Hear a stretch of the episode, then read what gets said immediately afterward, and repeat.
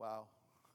I was in Ecuador in 2010, October 24th. On the 17th, no, let's see, that was the 24th, was a Sunday. It was the Wednesday before, however many days that is, 19th, whatever that is. I was in Latacunga, and I stepped off a little curb about that high into a rut, and I, and I broke my foot. I, I literally, a tendon, instead of the tendon tearing in my ankle, it pulled a chip of the bone off, the bone give away instead of the tendon. And was sore that day. The next day, Wednesday, boy, it was really starting to hurt me, right? So I went through, I don't know what's wrong, but I went through, and on Sunday, I had to teach two services because I was going to teach on how to find out if your faith worked. So you need to know if your faith will work or not. So you have to prove that the things of the kingdom work for you. And so I was going to teach on seed faith. See, the scripture says he gives seed to the sower. And we were going to take up an offering for new sound equipment for the church. And I don't know how much we took, they never told me how much we took up in those two services. Two services. And I got a broken foot. And I danced before the Lord on the platform. I'm telling you what we're doing. I, I had to do it because he couldn't teach this. He particularly asked me three weeks ahead of time, on the 24th, can you teach us? We need to take an offering for new sound equipment, which I also had to haul from Miami, by the way. It's another thing we had to do, you know. So I'm up there and I'm dancing before the Lord and I'm teaching on the seed faith. So I challenged the people. I said, make out your offering. Now, he already took the offering. I'm just waiting. This is how this thing works. I said, make out your offering your pledge according to your faith, not according to your money. In other words, you can believe for as much as you want to believe. So I, I said, I'm going to pledge $250. And it will not come from my it will not come from the states, and it will not come from my offerings in this church. God's going to give it to me and I challenged them to give. Now, you know what happened? Some of them got mad at me because they didn't feel they could give $250. They missed the point. If you're going to believe God, you can believe God for as much as you want to believe God for. If He's going to give you the money, the sky's the limit. Right? If He's going to give the money, then what difference does it make how much you believe for? It's not, you don't have to believe it's not going to come out of your salary. God's going to bring it to you. If He has to have a cow bring in a brown paper sack. See, see you got you got to get a picture of God's ability, His goodness towards you. See, the songs are the songs are where's, where's Haley? Wonderful words, wonderful words in those songs, man. The goodness of God. Some of you don't believe in the goodness of God. You believe He's good. That's not the same as believing in His goodness. See, my, my, my wife would say to me, you know, you walk around the flesh all week, you get up there in the pulpit, and God bails you out every time. And I said, That's his job. See, I, I trust God. Now, I prepare. You don't, you've got to prepare. But I trust God. I believe in his goodness so much that no matter what happens in our life, we're good. His goodness, his goodness is so he see See, he doesn't have another thing. He doesn't have any bad in him. If he wants to get mad at me, he's got to go to the devil to get it. He's not going to get mad at me. He's not upset with me. He's never dissatisfied with me. He only, towards me, he only has good thoughts and good ideas. And his goodness flows to me according to my willingness to receive his goodness. See, you got you got to get convinced of this. You'll never operate in the Spirit of God until you're convinced of His goodness. You'll never operate, you can't operate in the Spirit of God because you won't trust Him. But of all the things you can trust, He's good. So I got through, I'm finished my story. I got through preaching those two things. We go back to the back. They bring us, they got and hired a nurse to come in, a massage therapist to come in, and she pushed this foot, this foot was that big around. And she worked on me for an hour and pushed all the water up back. I mean, it was, I mean, that, that foot was really swollen after five hours. Preaching and dancing before the Lord. Listen, when I was 65, I could dance before the Lord an hour and a half. I could preach an hour and a half, and I could minister two hours and a half. But now I'm older. I can't do that anymore. That's why I sit, because I saved my legs for the ministry. I got to I gotta put my energy where I can put it. My wife, she sat down. I said, Did you go too far? She says, Woo! Heaven. How's when was the last time you danced before the Lord? Been a long time, hasn't it? It's really good. She's going to be able to dance before the Lord. So, anyway, I get up there. The other one, they couldn't do that. This one was that big around. I mean, I'm a hurting puppy. How many of you know I didn't feel a thing when I was on the platform? I don't feel nothing. When I'm, when I'm ministering, I don't feel nothing. We just get an anointing and God takes it and we go. But I, we believe in the goodness of God. And the goodness of God is such. Did you know he, he bought all the sound equipment? He didn't bring speakers because it's too, too heavy to bring from the States. We got a whole new big old keyboard, a brand new key, uh, uh, uh, sound system, what, what, uh, soundboard. We got a big soundboard. I don't know, ten or fifteen thousand dollars in a church where they make where they make three hundred and four hundred dollars a month. Amazing thing.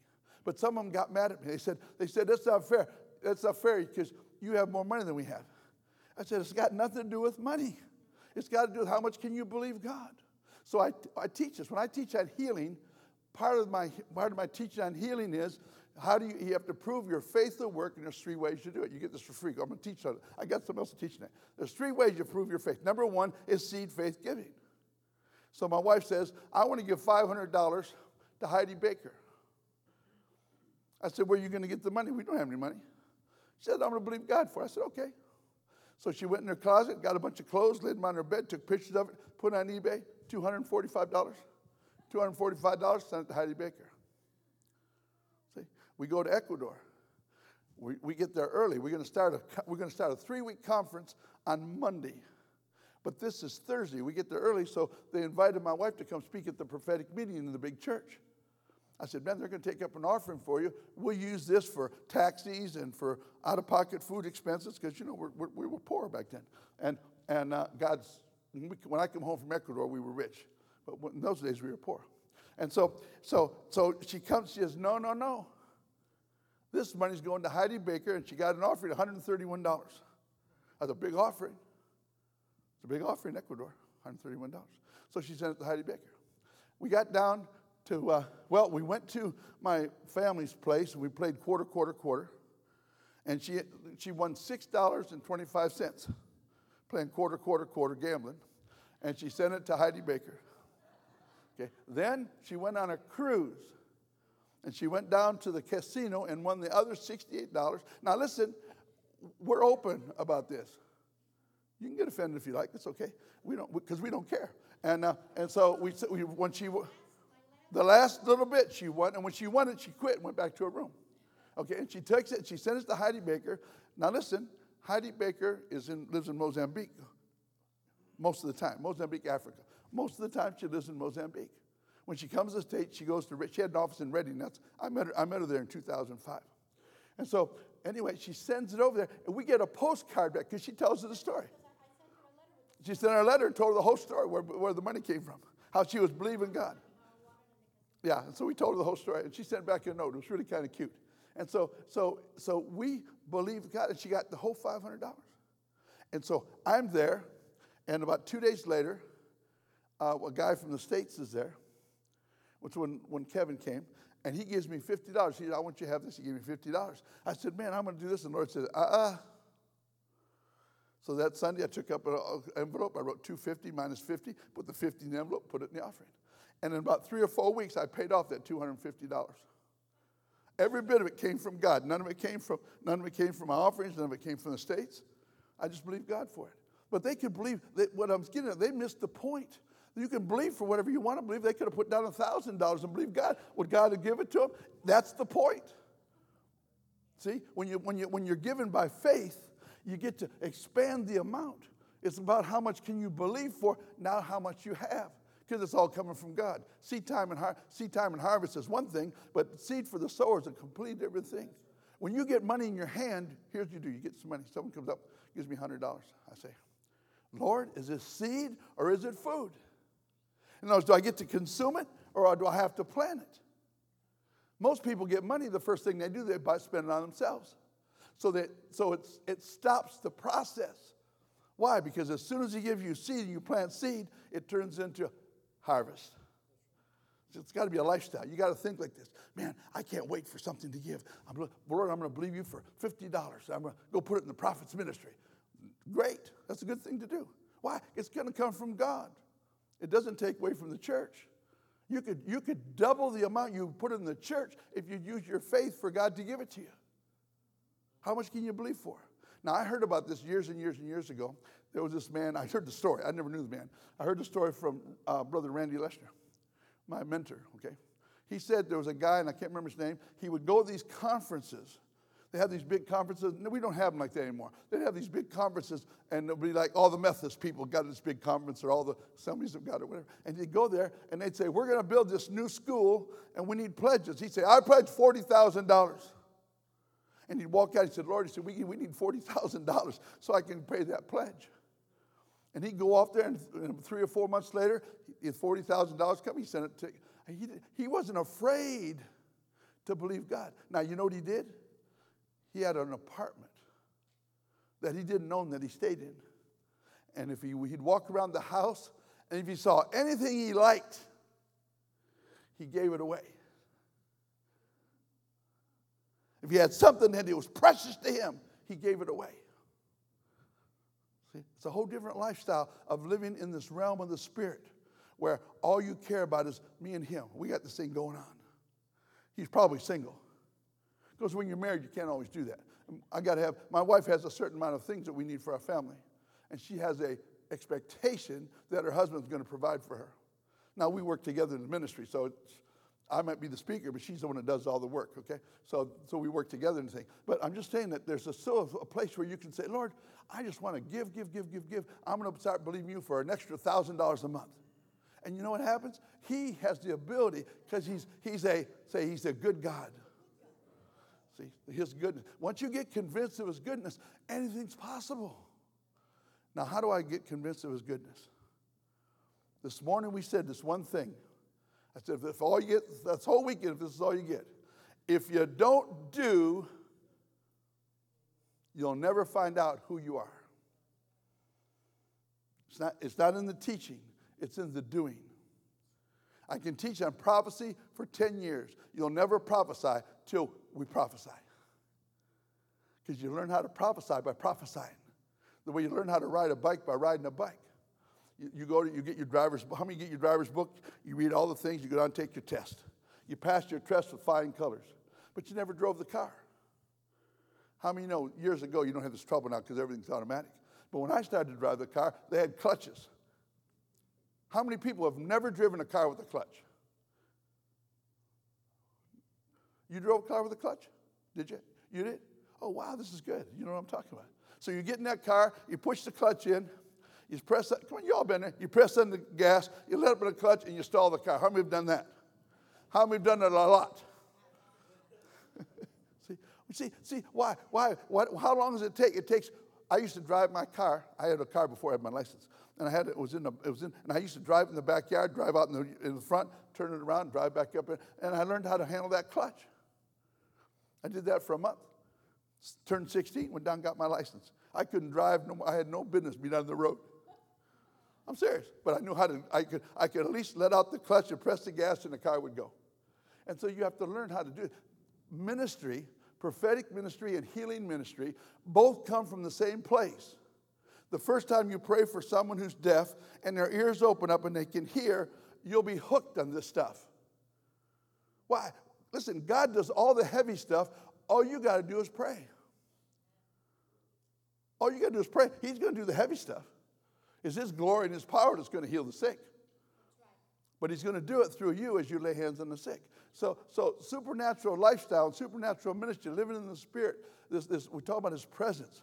And so I'm not very, I'm not very sensitive. You know, some people are sensitive to this presence of God. Oh, God's here. You know, I don't ever feel that way. Hardly ever feel that way. But I know He's with me because I've proven He's with me. I know when, when I pray, things are going to happen. I know when I prophesy, it's going to be pretty accurate. How did I get there? I proved it. You got to prove it. You got to prove it to yourself. Part of that is being convinced He's a good God and He loves you. He's a good God. He wants you to be great. See, He planned, he had a, it said, it said it was, the, it was a plan that was hidden for ages and generations. It was a mystery hidden, hidden from everybody. And it was revealed when it was Christ in us, the hope of glory. That's the mystery. You mean, Norm, you can do God things? Oh, yeah. And the more I believe God about His goodness, and the more I do, the more glory is seen. This is, this is, this is so simple. It's so simple, but you got to do to prove it. See? And that's why we do activations. That's why, that's why there has to be an activation part of it. See? And so the, the way you do, you come and do. So if we did, an, we did, how many heard something? How many were here this morning? Raise your hand real quick. Okay, this morning when we did the activations, how many heard from God? Look, look how many people heard from God. So we just did a couple little activations. Boom, they heard from God, just like that. It's easy. How long? What's the difference between people who can't hear and people who can hear? There's no difference at all, except one thing. If you're filled with the Holy Ghost, you can hear his voice. If, you hear the, if you're filled with the Holy Ghost, speak in tongues, nothing is impossible for you because you're just like God in the Spirit. And the more you believe in His goodness, the more that the things of the Spirit are open to you. You got to believe he's, a good God. He's not going to embarrass me. Now, I prayed for the sick, he didn't get healed. But see, I'm not embarrassed when that happens. Why? Because it's not about me, it's about him. See, I'll tell you a real quick story. I was reminded of it this afternoon. we were in a, I was in Colombia. It's Saturday night. We've been there a week doing ministry. And uh, my wife was translating for me. We were having a good time with the people there. I love. I've been there a couple of times. the uh, Saturday night, 11:30, we're getting ready to go to the hotel, and this lady comes up to me. She spoke English, and she says, "I want you to pray for my father." Well, I could tell she's in her probably 50s or 60s. So I said, "What's wrong with him?" Well, he's got heart problems, he's got liver problems, he's got kidney problems, and he's got lung problems. I said, Oh, he said he's in a coma. I said, Okay. I said, How old is he? He said he's 85. Lord, what do you want to do about that? I asked inside, Lord, what do you want to do about that? This guy's 85. What do you want me to do? And you know what I heard? Absolutely nothing. So I said, Well, he doesn't have to die sick. The cross worked. See? So I reached up and I took the scarf off her head and I reached down and I wrapped her hands and my hands up in it. And I prayed over that scarf. I said, You take this down and lay it on your dad. Right now. Go to the hospital right now and go in and lay it on. You, the, you can get in and out of them pretty easy. It's not like now where they got guards and all here, you know. And they went down there. She laid that scarf on his body. The next morning, they come in and they tested all his vitals and so forth, but it was Sunday, so they don't get results till Monday. So they tested all the stuff, and they went ahead and that afternoon, he woke up. He come out of his coma. All the family come in. All the family reunited. All the all the all the old broken parts of the family were healed and mended, and they all come back to the Lord. And he he came out of his coma and he lived. But the next morning, when they took see Sunday morning when he woke up and they took all those tests, on Monday morning when they got the results back, he had no heart problems, no kidney problems, no lung problems, and no liver problems. See now that comes Oh, he lived another year and a half. Yeah, he lived another year and a half. Yeah. Yeah. Natural causes. See? So so you you you believe God. And and you know, I, honest to goodness, let me tell you this. Do you know how much effort I put in that? I didn't put any effort in that at all. I mean, I didn't, there was no strain believing God. He's a good God. He only does good things. He doesn't do bad things. So, so you know, I, I, I reasoned within myself and made up my mind I'm going to pray. So I prayed and they went in. Now, would I have been disappointed if he it died the next day? And the answer is no. What's not my deal? It's God's deal. I was obedient to do what I knew to do. That's all you can do. Did you know that? It's like prophesying. You know, everybody's supposed to be able to prophesy. If you're filled with the Holy Ghost, you can hear his voice and you can prophesy. You can say what he says. That's not hard. Now, learning to do it accurately, that, that takes practice. But it's not hard. It just takes practice. It's like hitting a ball with a bat. All you got to do is do a lot of it. You know? Uh, how many know who Lydia Ko is? Anybody know who Lydia Ko is besides my wife? Lydia Ko is 18 years old. I heard about Lydia Ko, not this, not in 2015, in 2014. Okay, she was 17 years old, and she's the world's number one golfer, women golfer. 17 years old. 17 years old, and she won the CME. She'd already won a million dollars in, in 2014 at 17 years old. And she won the last term of the year. And in that one tournament, she got a million dollars for winning the Globe, for the CME Globe thing, and she got a million dollars for the tournament thing. I mean, half a million dollars. So she made, she made like almost two and a half million dollars. 17 years old. She'll be, she'll be 19 in April. This year, she come up to the thing. She didn't win this year. So she didn't get the half a million dollars. She didn't win the tournament this year, but she was the number one golfer in the world, and she had enough points. She won the million dollars. She won $3 million. She's already won 2.7. She won 3.7 million last year. Now, how do you suppose that happened? Golfing. She went out there every day. She went there every day. So, the time she was three years old. See? That's how, you, that's how anything works. And if you don't do, you'll never know what God has for you. See, I'm trying to, I'm trying to tell you, all you got to do is put yourself in the game. Just get out there and try. Right, Diane? Right. The, the, Diane and Carol, wave your hands at everybody. This is Diane and Carol. They're from Lake City. I've been to Lake City to their church where they, where they belong, but they've come up. They've been. I, I met them over at Hank Hank House's church, and we've known them for a long, long time. They heard I was here, and they came up for the night. Now, why would anybody get up and drive all the way from Lake City on a Saturday night to hear Norm Spencer? Well, they did. Now, it's because they're in the game. They're sold out to prophetic ministry. They know if they're going to come here, I'm going to say something that's going to change their life. I'm going to say something that's going to strengthen them in the Lord. And they know, they're convinced that I know something about God they need to know. Now, when you do that, it's not because they want what I know, they want what God's put in me. They know I'm a gift that God made. Anything I know that's good came from God. See, the part about me you don't like, that's norm. The part you love, it's all God. And so, so, so I understand that. I don't take credit for God's part. See? I take credit for my part. Total submission to the Spirit of God. Total submission. What do you want me to do? God, I'll do it. I'm not afraid. So there's a, there's a, there's a, my part's to submit to the Lord and do the things He told me to do. And He told us to prophesy, and He told us to heal the sick, cleanse the leper, raise the dead, and cast out devils. How many knows what He told us to do? So those things are commands from the Lord. I am not going to prove it all because I don't have time to prove it. We're not going there tonight. But they're commands of the Lord. So if you do what He commands you to do, anything you do a lot of, you get good at. Isn't that easy? If you pray for 100 people, if you pray for a, person a month, you'll never be good at it. How many want to be good at healing people? Seriously. You, you two back there, you want to be good at this? You didn't raise your hand.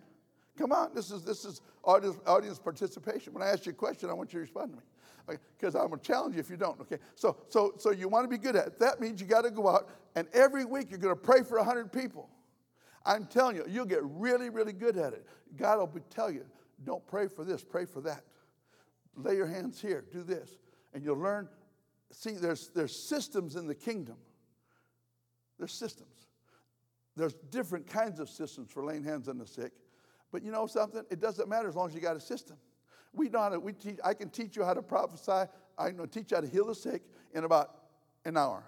I went to, went to Riverview, Florida outside of Tampa.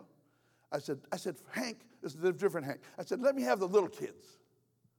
He said, okay. He said, I'll do that. I said, I come over on Monday at two hours in the morning with the kids 5 to 12, two hours at night 13 to 18. The next day I did the same thing, Tuesday, Tuesday and Tuesday. Right? Four hours I taught these little kids, 5 to 12, how to hear the voice of God and how to heal the sick in four hours. Six, seven, eight, nine, ten years old. This is so easy. This is, this is so easy. The difference is, the difference is those, those kids, they want to please God. Mm. I'm stepping on some toes. That's okay. You, if, you're, if, that, if that stepped on your toes, you need them stepped on. Okay, so because you because you got to want to please God, and what you know what pleases God, showing forth His glory, because He gets the glory. When people get healed, He gets the glory. Lord, I'm gonna I'm gonna go out and spread glory everywhere. Boom, boom, boom, boom. And if you pray for a hundred a week, you'll get good at it. And and you'll you you you know we used to get half of them got healed. We got excited. Then one day I started looking around. I said, you know, we're getting 85 out of 100 healed. And the Lord says, don't limit me. Do y'all like stories? Uh, when I tell stories, is that good for you? So I go to my friend Alberto uh, Aurora. What's his name? Aro. Alberto Aro. He calls me up to come to his church. I get in there. I'm going to teach on healing. So we get there. He says, Now, we got a party tonight after the service. So I want you to finish by a quarter after eight. Now they start to sing praise at eight o'clock. Eh, I mean seven thirty. And he gets involved in a praise and worship, and when he gives the mic to me, it's 20 after 8. I said, It's 20 after 8. How much time do I have? He said, Well, take 20 minutes. With a translator. So I preached. I had a 12 point sermon, and I give 12 points. Bam, bam, bam, bam, bam. Somebody told me it was the best sermon they ever heard because it was all it was all major points. And then I called up the sick, and no, I, I, there was a guy there. I said, "Who's got pain in their body?" The guy raised his hand. I said, "Come up here. What's wrong?" He said, "I got a sore shoulder." I come up here. I, I said, "Okay, I'm going to pray for you." I prayed the prayer. We got a standard prayer. I use a standard prayer. Ask me why. I teach thousands of people. I got to have a prayer that's going to work, and I want everybody. I want everybody to do what I'm saying. I don't want to do something else. Why? Because people have been praying for the sick for years, and nobody's getting healed. And my prayer is going to work. Is it the only prayer? No. Heidi Baker says, "Come, Holy Spirit, go, Satan." I mean, come on. It doesn't matter, but I need to know what you're going to do, so I make you use my prayer. You get 300 people healed, you can use any prayer you want. But until then, you got to use my prayer. So I go pray for the guy. He goes, Oh, wow, that's good. And when I got done, I looked up and there were 10, nine, nine people were standing there. I go to Alberto. I said, What do you want me to do? He said, Well, just pray for these. Because it's late. He wants to go to his party. Okay? So while I'm getting started to pray for these, uh, uh, Bolivar Ramon was with me. So I start Bolivar at one end and I get the other end. He was one of my guys down there. And one other guy, now we got 10 guys. Stomach cancer, AIDS, and we started down that line. And out of those 10 people, all now we already got one healed. He's already gone to see. Out of those 10 people, every one of them got healed. See? Now you know the kicker? We were going out to go to the party. He says, Brother, he says, I took your offering money and I spent it on the party. you know, hey, listen, listen, if it can happen to a person, it happened to me in Ecuador. And, uh, and, and so we went to the party and, you know, you know, but anyway, in 20 minutes, prayed, we preached, called them up, and got 10, 11 people healed. I had maybe 25 minutes.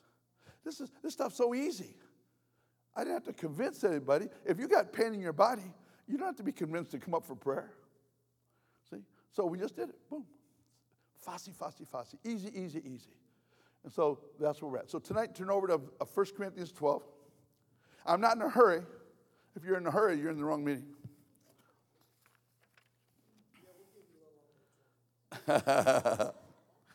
Glory to God. Uh, let's see what we got here. 1 Corinthians 12. I've taught so many messages out of here in all my years of ministry. Verse 7. Let's start with verse yeah, 7 where I want to start. We're going to read it out of the Amplified. But to each one is given the manifestation of the Holy Spirit, the evidence, the spiritual illumination of the Spirit for good and profit. To one is given in and through the Holy Spirit the power to speak a message of wisdom, and to another the power to express a word of knowledge and understanding according to the same Holy Spirit. To another, wonder working faith by the same Holy Spirit. To another, the extraordinary powers of healing by one Spirit. To another, the working of miracles to another, prophetic insight, the gift of interpreting divine will and purpose. To another, the ability to discern and distinguish between the utterance of true spirits and false ones. To another, various kinds of unknown tongues. To another, the ability to interpret such tongues. All these gifts, achievements, abilities are inspired and brought to pass by one and the same Holy Spirit who apportions to each person individually exactly as he chooses. Now, the gifts of the Spirit are not gifts. That's our word for them. In the King James, it uses the word gifts, it's in italics, it's not in the original Greek. The true word is manifestations. In other words, tonight you have the manifestation of Norm because Norm is here. See? And because I'm filled with the Holy Ghost, you have the manifestation of the Spirit of God through the release of those manifestations that are in me by the Spirit. In other words, I don't have the gifts, I have the gift giver. Okay? See, we, we, the gifts themselves, we, we, we separate them for understanding. That's all. We, we talk, they used to, years ago, they used to teach the power gifts, the revelation gifts, and the speaking gifts. They divide them three, three, and three. But that's not how the Bible divides them. The Bible divides them two, five, and two. Crazy, isn't it? But it says, it says, to one is given the spirit of wisdom, and to another of the same kind, the spirit of knowledge, to another of a different kind, the gift of faith, to another of the same kind. So they're, they're grouped by, by, by what the major is. You got a major and you got a minor. So wisdom is the major and knowledge is the minor in the five other five in the middle, faith is the major. In other words, these things work by faith. Gifts of healings, working of miracles, prophecy, it's all by faith. Because you believe, it works. And if you don't believe, it doesn't work. Talk about the gifts inside of you. See? So, so you so they're, they're but there are manifestations of the Spirit of God. I don't own the gift. I own him. He's mine. See, He came and filled me. God filled me with Himself through the Spirit of God. So I'm filled with the Spirit of God. And when I come over to Inez, and I'm going to prophesy over Inez the gift of the gift of prophecy with word of knowledge and word of wisdom, depending on what I'm going to say, kicks in because he wants to minister to her and those particular giftings or manifestations are His will for her. I don't own the gifts, I just have Him. I own Him. He's what I have. I don't have in me a gift of prophecy, I have the Holy Ghost, and His manifestation is the gift of prophecy. So I say to Inez, Inez, the Lord says that this year you're going to discover the depths of your anointing, and it's going to scare you for a season because you realize that with the depth of knowledge of the gifting is going to come a tremendous responsibility. And you're going to be afraid you can't fulfill it. And the Lord says, You just come with me and I'll work it all out. Don't be afraid. Don't be concerned about the cost. Okay? It's going to work. See, is, is that good? See, that's good. Okay. So, so that, that's, a, that's a gift of prophecy working in me because I have the Holy Spirit. If I get rid of the Holy Spirit, there's no gift. I don't own the gifts individually. And this process is so important that you get this. If I have the Holy Spirit, I have whatever I need for any situation. Oh, wow. Because He's going to give it to me as He wills. Now, he, he's, a, he's a comforter. How many know He's a comforter? See, we know things, but we don't always tie them together. Jesus said this I'm going to send you another comforter, and he'll be with you and he'll be in you. Now, the comforter, the word is parakletos, which means he's one who comes alongside and helps. See, that's what the parakletos. He comes alongside and he helps. So the Holy Spirit is my parakletos. He's in me and he's going to give me the, not only the inspiration, but the supernatural ability to function in the kingdom. That's his job. He's good at it. Now, listen, that's what he does. So I never have to worry about a prophetic word. Never do I have to worry about a prophetic word. Why is that? Because I know what His will is, I know He's in there, I've proven He's in there a zillion times. Can't keep track of the prophetic words. So I've had people come to me and said, Man, that was a good prophetic word. That was right on prophetic word. See, see those, those words, when that happens to you a thousand times, how many of you know you've proved that you operate in prophetic ministry? See, but you don't take that many times. It takes about 10 times an activation. When we ran our school, we ran our school and workshops on Friday and Saturday. After we got through teaching, we always did activations. Why? Because the activations is where you prove this is working. Without activations, there's, you might, why teach? Because the proof of your ministry comes out of doing the ministry, using what you're taught, and then releasing experiential, hands on, or prophesying, or whatever you're doing for the work of the ministry. And so that means that the Spirit of God that's in me, He's always ready. And He will, now listen, He will express Himself according to my submission to Him within me. So, the, my success for my ministry is my submission to the Holy Ghost. I have no, I have no natural attributes for this. Okay, I'm telling you, I'm, I'm uneducated. Okay, I'm fairly intelligent, but I'm not super intelligent. You know, I am quick to submit. And it's my submission to Him that allows me to do everything I do. If he tells me to do something, I go do it. Not worried about the outcome. What does that look like in the scripture? Paul, Agabus comes to Paul. He takes, is this your jacket? He takes, he takes this, the, the jacket. He says, The man who wears this jacket is going to be taken and bound up and taken away. And he lays it over Paul wraps him in. He said, This girdle that I'm bound with, the person who owns this girdle is going to be taken bound to Jerusalem. And all the people said, Don't go, don't go. Don't go back there. He said, What are you talking about? I'm not only willing to be bound to go to Jerusalem, I'm willing to die. Paul had a different attitude. See? Paul's life wasn't about him. If God wants me to die in Jerusalem and be bound there, hey, I'm ready. It's, I've already decided. This is where, this is the key. Now, listen, this is key to your prophetic ministry, to your healing ministry, to anything you do in the Spirit, to your worship ministry. You, you got to submit to God, or nothing happens on the platform. You're just musicians. It's not supposed to be just musicians. You got to be worshipers. That means I got to yield to God. See? That's how you, you know how I learned how to prophesy? I had, I had to drive 45 minutes to church. I went wherever I could, where there was freedom in worship, and it was 45 minutes away.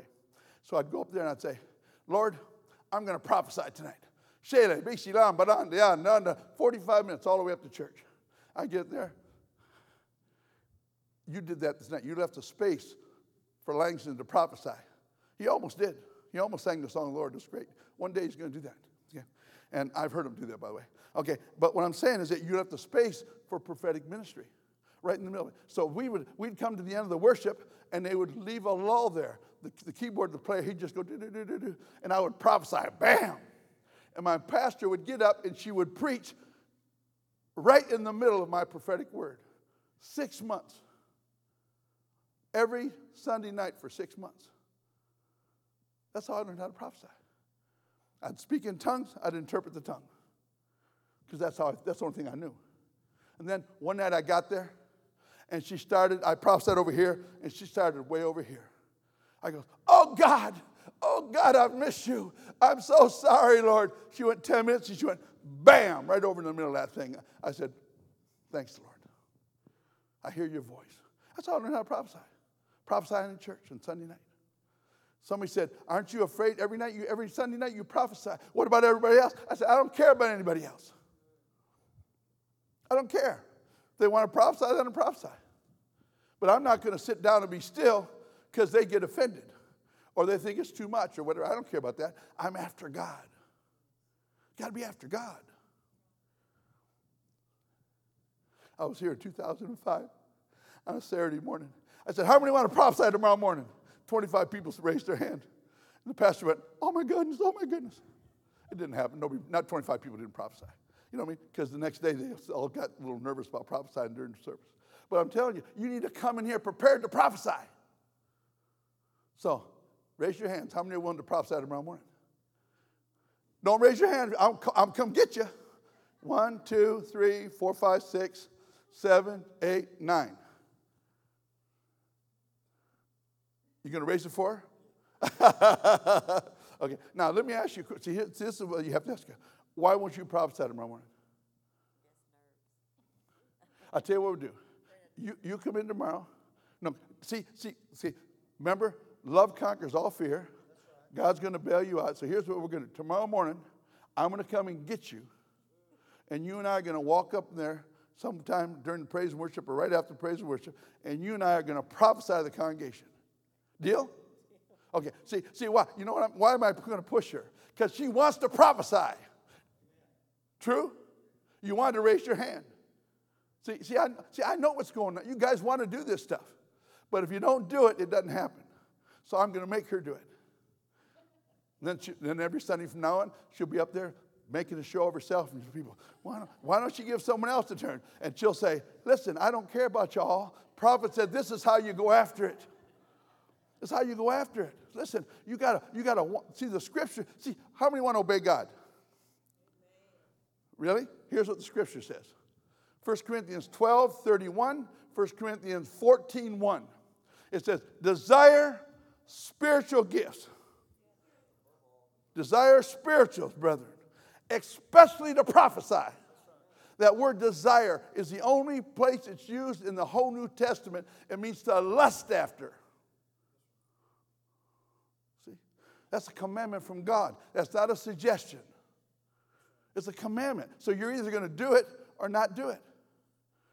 See, this is, see, when you receive it that way, well, am I going to be obedient to God or not be obedient to God? This is, this is really the crux of it. You think you get to choose, and the answer is no, you're going to be obedient or be disobedient. Wow. You mean it's that serious? I said, God takes it serious. Why, how do I, why do I know that? Because God put together man. And when he put all the parts together, he designed them to be just like we are. Now, because of Adam, we had a dead spirit. Along comes Jesus. He dies on a cross. Romans 10, 9 and 10. If you believe in your heart and confess in your mouth that Jesus Christ is Lord, you'll be saved. You'll be translated from the kingdom of darkness into the kingdom of the dear Son instantly. Then, Jesus is baptized in the Holy Spirit. Jesus baptized me in the Holy Spirit. Now I'm filled with the Holy Ghost. Now, I get to do everything I'm supposed to do. For me not to do it is a waste of the cross. It's a waste of the cross if you're not going to do the stuff you're supposed to do. He designed you to hear his voice. My sheep hear my voice. He designed you to hear the voice and to express prophetically the things he wants to say in the earth. See, you're designed this way. There's, there's, not enough, there's not another something going on. He designed you to prophesy, to express his word wherever you go. That's a, that's a part of the release of the glory of God. Now, listen, anybody can prophesy. How do I know that? Because 1 Corinthians 14 31 says, All may prophesy one by one. See, if you believe your scripture, it happens automatically. But if you refuse to believe the scripture, you'll always be afraid. So you got to believe the scripture. God's called you, to prophesy. You're either going to do it or you're not going to do it. Now you got to own the responsibility. You got to look at God and say, Lord, I'm not going to prophesy. Or you got to say, I'm going to prophesy. You, there's not a middle ground where you kind of you kind of let it go by you and you say, well, he doesn't notice I'm not prophesying. Oh, yes, he does. He knows if you're being obedient or not. See, you guys want a personal relationship, but you don't want a personal responsibility. But you got to take the responsibility for who and what he made you to be. You got to take that responsibility. Norm, what do you mean? When you go to any place, I say, I'll go wherever he tells me to go. I'll do whatever he wants me to do. I've made up my mind. I'm convinced. My, I got the orders to go back to Ecuador in 2008. with or without money. I'm in my bed, 8.30 in the morning. I get a call from Cuenca, Ecuador, one of my guys. Prophet, when you coming to Ecuador?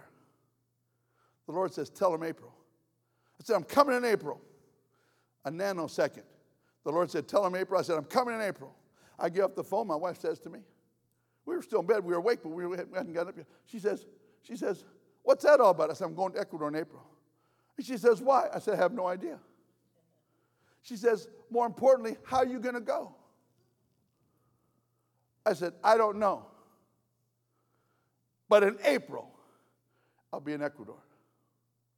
See, see, this, this is when you get there, when you get there, you're totally submitted to His word and His will, then all the good things happen. See? So I go to Ecuador in April. I think I'm there for one reason. It was the wrong reason. I didn't know. I mean, I'm doing things, but, and the last day before I leave, I meet a man named Francisco Or my good friend down there. He's got a church of about 6,000 people. I said, Francisco, one day, one of these pastors are going to get rid of all his programs and go into supernatural ministry. He said, I'll give you three weeks in August of 2008. I'll give you three weeks, first three weeks in August. And we went down there and we got 2,500 people healed in three weeks, and we ended up being in three different churches. Okay? Tremendous things. One was raised from the dead. Wild. And then he says to me, I want you to come every two weeks. I want you, to, I want you in my pulpit every night for two weeks, every month. And I did it for a year. The second year, I was there for a week. See, when you say, what, what, what about home? Who's paying your bills at home? What's that, what's that got to do with it? Now, I don't think you should quit your job and go in the ministry full time. You'll starve. That's not, that's not what I'm talking about. You got to obey God in this thing.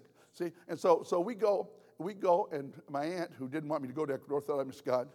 She says to me, who's now my mother, by the way, but that's a long story. But anyway, she says to me in July, I buy a ticket, by the way, for June. I'm working. If I don't work, we don't eat. I quit my job, or quit what I'm doing, and I go ahead and buy a ticket. Somebody heard I was going, sent me $600 to pay for the ticket. In July, I bought another ticket because I have to go get ready for this three weeks in August. In August, we go down, we do our three weeks, and then I start going every two weeks. Did you know that three years later, when I come home from Ecuador, all our bills were paid except for our mortgage? Every debt we had was paid supernaturally. You just, just don't, you just don't know what God did in that time. So God took care of everything. We've never had from the day I decided to go back to Ecuador, knowing that if I didn't work, we didn't eat. The day I made that decision was the day when everything started to get paid. And God took over my finances, and we haven't had a we haven't had a moment's uh, place where we had to worry about finances ever again. We're, we're, we have more wealth and more stability now in our marriage after 30 years than any other time in our marriage. Since 2011, we've not had to worry.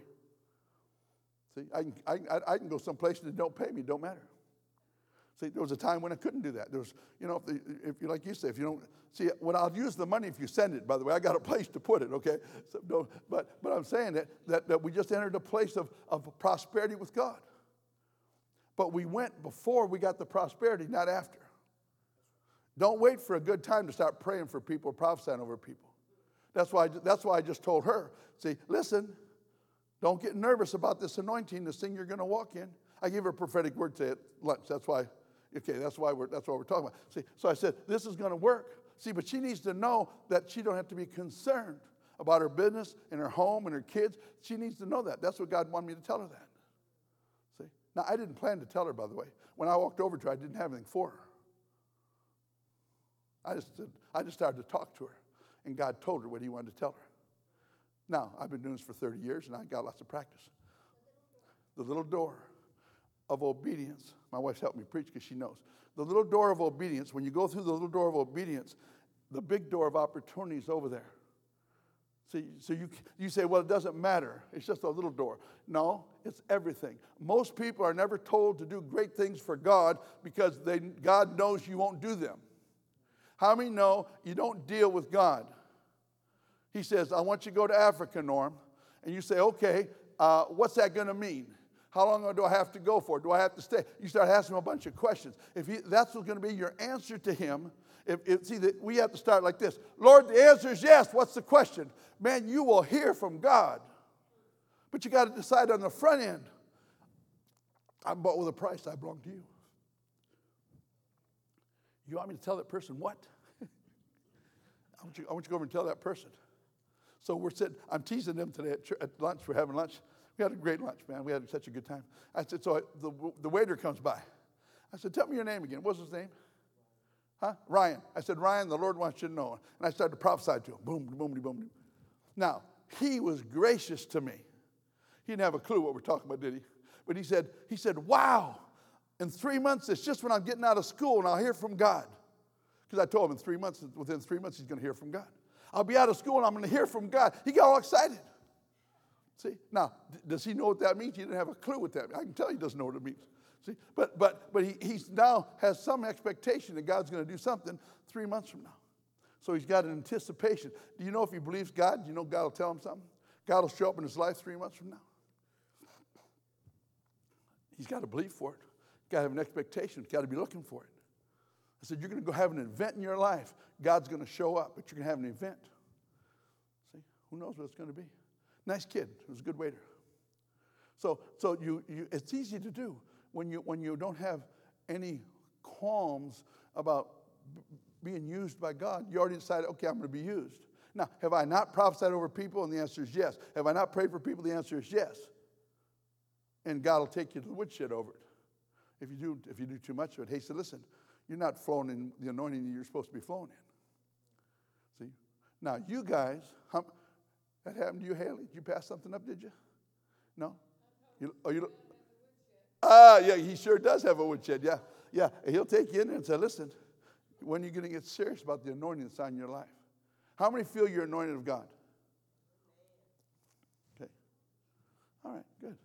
How many, let me ask you a question. I meant to ask this this morning, I didn't ask this. How many believe you're called to the fivefold ministry? Now, before, don't raise your hands yet. We're talking about you're called to be a prophet, you're called to be an apostle, you're called to be a pastor or a teacher, and evangelist. How many really believe that I have responsibility in the fivefold arena? How many people feel that way? Okay. We'll keep them up there. Okay. All right. I'm not going to ask you what that is. Okay. Okay. That's good. See, what happens is most of us, we don't know in the beginning. You don't have enough knowledge about your giftings and who you are. I told you we just had this school. We, t- we did a, a school for people that wanted to study and teach the Bible. And we got four or five people that, that did a tremendous job teaching. And most of them have never taught before. One of them, I don't know how he got two words in front of one another. I mean, he has, I just don't know how he put all that together. And he had the most amazing, amazing teaching on the fasted life, fasting the world. He said, We're supposed to fast the world See, the scripture says we're not supposed to be entangled in the affairs of the world. That means you're not supposed to be involved in politics. You're not supposed to be involved in family life, except your own. I mean, you're not supposed to be caught up in stuff. You're not supposed to be baseball players. You're not supposed to be soccer players. You know, all these moms that take their kids to soccer practice and back and two and back and two. All that's worldly stuff. We're supposed to be separate from that. Now, do I think it's wrong to have your kid play sports? The answer is no. I'm just telling you that every time we entangle ourselves with the world, it takes us away from what God's called us to be or do. You want to have kids that never leave the Lord? Teach them to prophesy when they're five years old. Get them filled with the Holy Ghost. Take them with you. See? Heidi Baker's got 450 kids that can go down the dump and get people healed and saved and set free and delivered and bring them back out. She did it one by one. She took them down herself. That's how you train people. You got to take them. You got to take them. They won't go if you don't go. They got to see you. Then you train them. Do this, do this, do this. Okay, do this, do this, do this. And they start to do those things. And all of a sudden, they find out, my God, I'm good at this. See? I went and played golf when I was 35.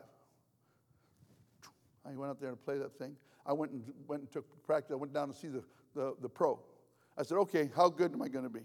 He says, if you play three times a week and you take a lesson a week, I can get you in the high 80s. He said, You're too old. You'll never have the swing you need to have. Got to start when you're five years old, four years old. Hockey. If you start playing hockey when you're five, you'll never be any good because you never can play with the people you're supposed to play with. Because the real hockey players start at three. And when the time you're five, if you start, you're not good enough to play with the ones who started at three. And when you wait till seven, you, will never catch up to, the, to your age limit. You'll never catch up. You'll never be good enough because you got to start three. Put these kids on skates with a hockey stick, three years old. That's how they get good at things. So in the spirit, though, in the spirit, there's no time frame. So it doesn't matter how old you are. See? So we got a 68 year old aunt who comes from New York. She shows up, she moves down, her husband passed away, and she finally decided we're the only family she's got, so she moves down there. Uh, Margie's mom and dad were alive then. And so she moved down to be with us, and she started coming to our church. And she told me, she said, Now listen, she says, I'm not joining your church, but I'm a Catholic. But, but I'm going to come and I want to help you. And so she give an offering and she come and she sat there, you know. See? Five or six of the greatest words I've ever got, I got from her. I mean, tremendous, tremendous words. She has a vision every Sunday morning, an accurate vision. She just sit there. I, remember, I tell you, it's been six months with us, your life changed forever.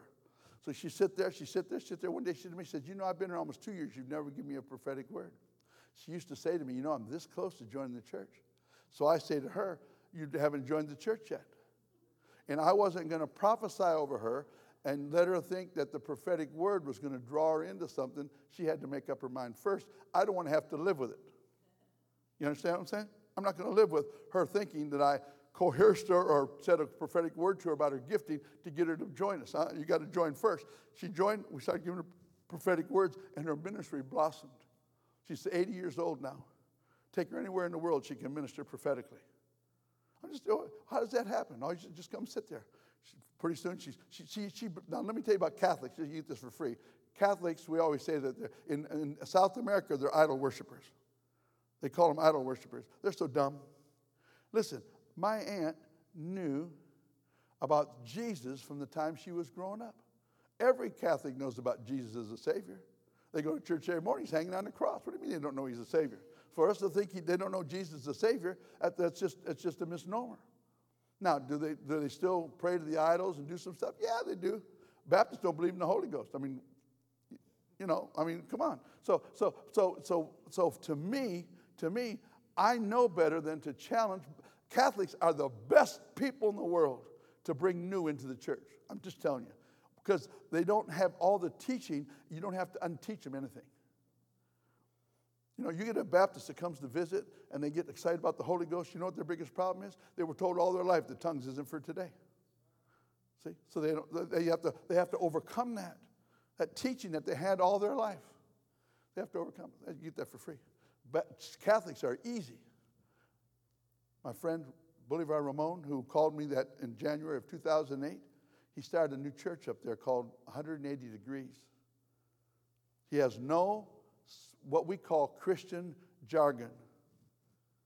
He says, if you want your life turned around, come be with us.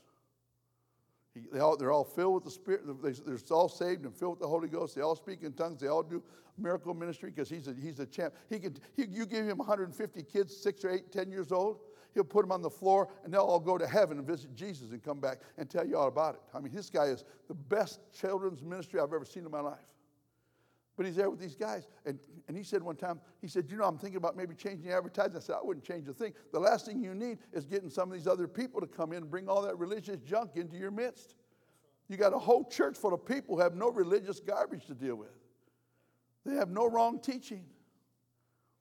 Didn't have any teaching at all. They were Catholics. And then mostly they don't get taught. You know what I mean? They go for the Mass, the Mass in Latin or Spanish, and, you know, they have some teaching, but they don't ever get taught stuff. So I said, you don't have to reteach them. you got the best of the thing, man. And so he's, uh, he's got a nice, nice church, a nice situation. I'm going to go there again one day, but it's, you know, got to go have a plan to get up, up in the country. He lives, he's at 60, no, 8,600 feet high. Now, when I was in Quito, I was 97 feet high. In Kentucky is about 10.5.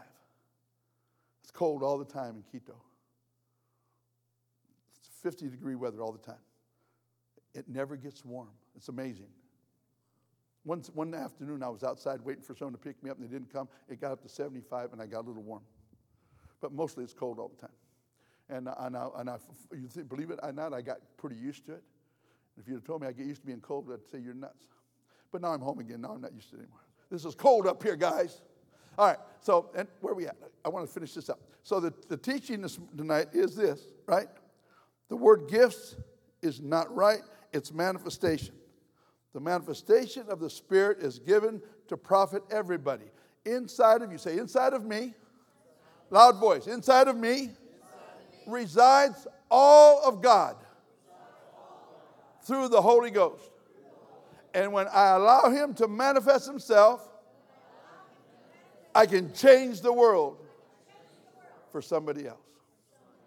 That's, that's, that's tonight's message. See? The gifts will work when they're supposed to work. I told the ones this morning about going to meet my first prophet, and we got in the circle and get words of knowledge. How many know who Todd, Bentley, Todd Bentley is? You remember when he was at Lakeland? He was at Lakeland, Florida. For I watched him on TV a hundred nights. Call out words of knowledge. Boom, boom, boom, boom, boom, boom, boom. A hundred nights. And I said, Look, I should be able to do that. I should be able to do that. I watched him night after night after night after night. I'm watching Todd Bentley. Now listen, I'm watching Todd Bentley on the TV. My son comes home. It's like 11:30 at night. I'm watching the TV in the den. He comes in the front door and he's going to walk down the, to, the, to his room. He walks like this and he backs up. He says, What in the world are you watching? I can feel the anointing way over here. Um, this is, this is a true story. Okay? He could feel the anointing from that TV. 30 feet away, just walking down here. He said, Man, that's my son's very sensitive to those kinds of things.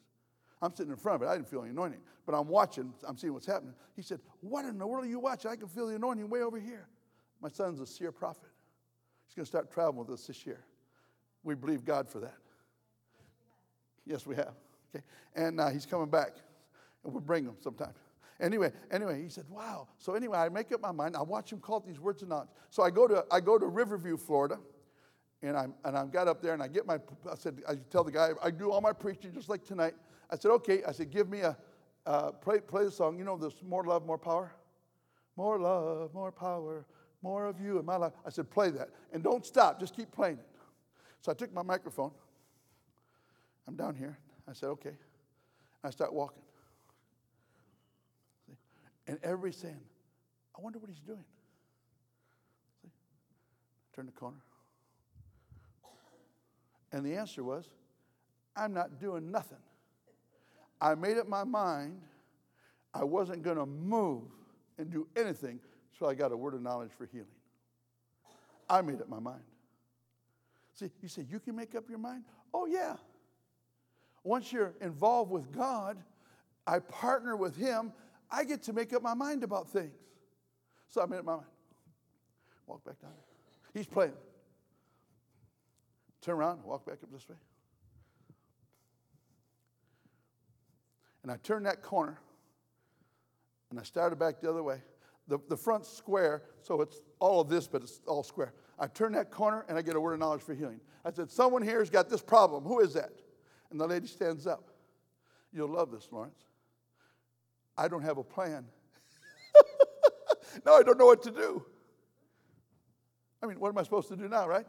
So I go there a lot, so I know everybody. I said, it'd be like here. I say, Bill, you, you and Carol come up here and pray for that lady. So I said, I said, Tony, you and David come up here and pray for this lady. And I got eight more words of knowledge. As I walk back and forth, I got eight. Who, has got this? Who's got this? They stand up, come on. And then I start assigning, assigning them teams. And pretty soon I got eight teams up there. Now, let me tell you about praise and worship got this thing going. My guy on the platform, he changed from this worship, more love, more power to a praise song. And that door come down that thing like boom and shut off all the words of knowledge just like that. I knew what I wanted. I didn't tell him to change it. I mean, I'm not mad at him over it, but you know, he's now he's supposed to be obedient. See, he's supposed to. That's you, you have to understand your place, huh? To, yeah, but you also have to be sensitive to the order. Play this song, don't stop. And so when we do, when we do fire tunnels, we have one song and we play it for, I don't care, as long as we're laying hands on people, you play, play that song. We get bored with it. How could you get bored? We got people getting healed, people stacked up on the floor, hundreds of, got 100 people laid out on the floor.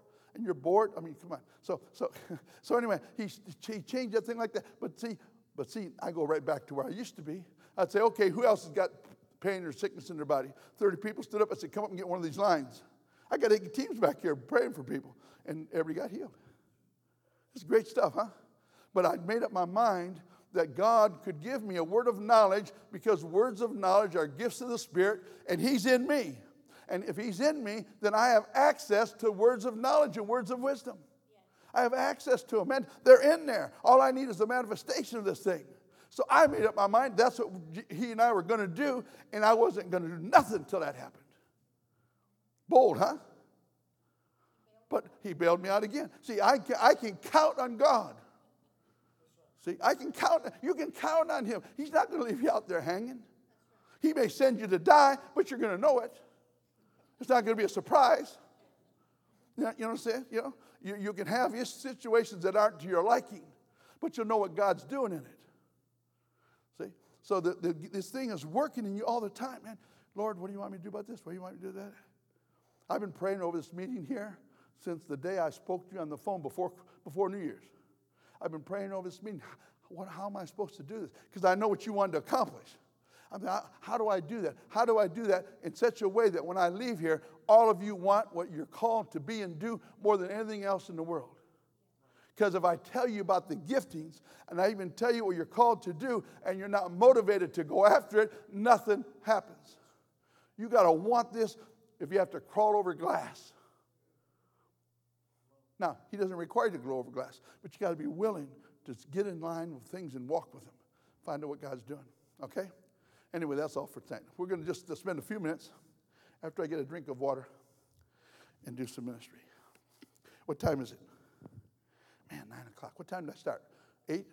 Seven thirty? Somewhere there. Wow, it's too late. I really got more to teach.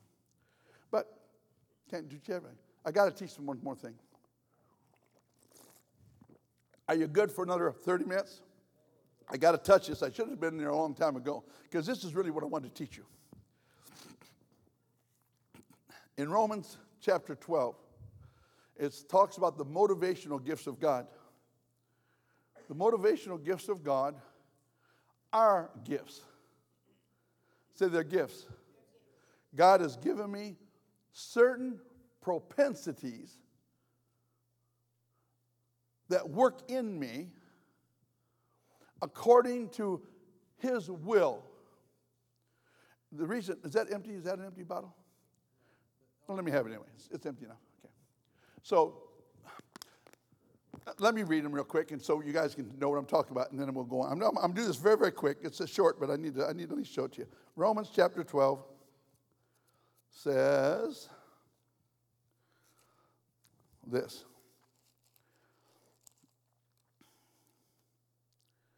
Love this stuff.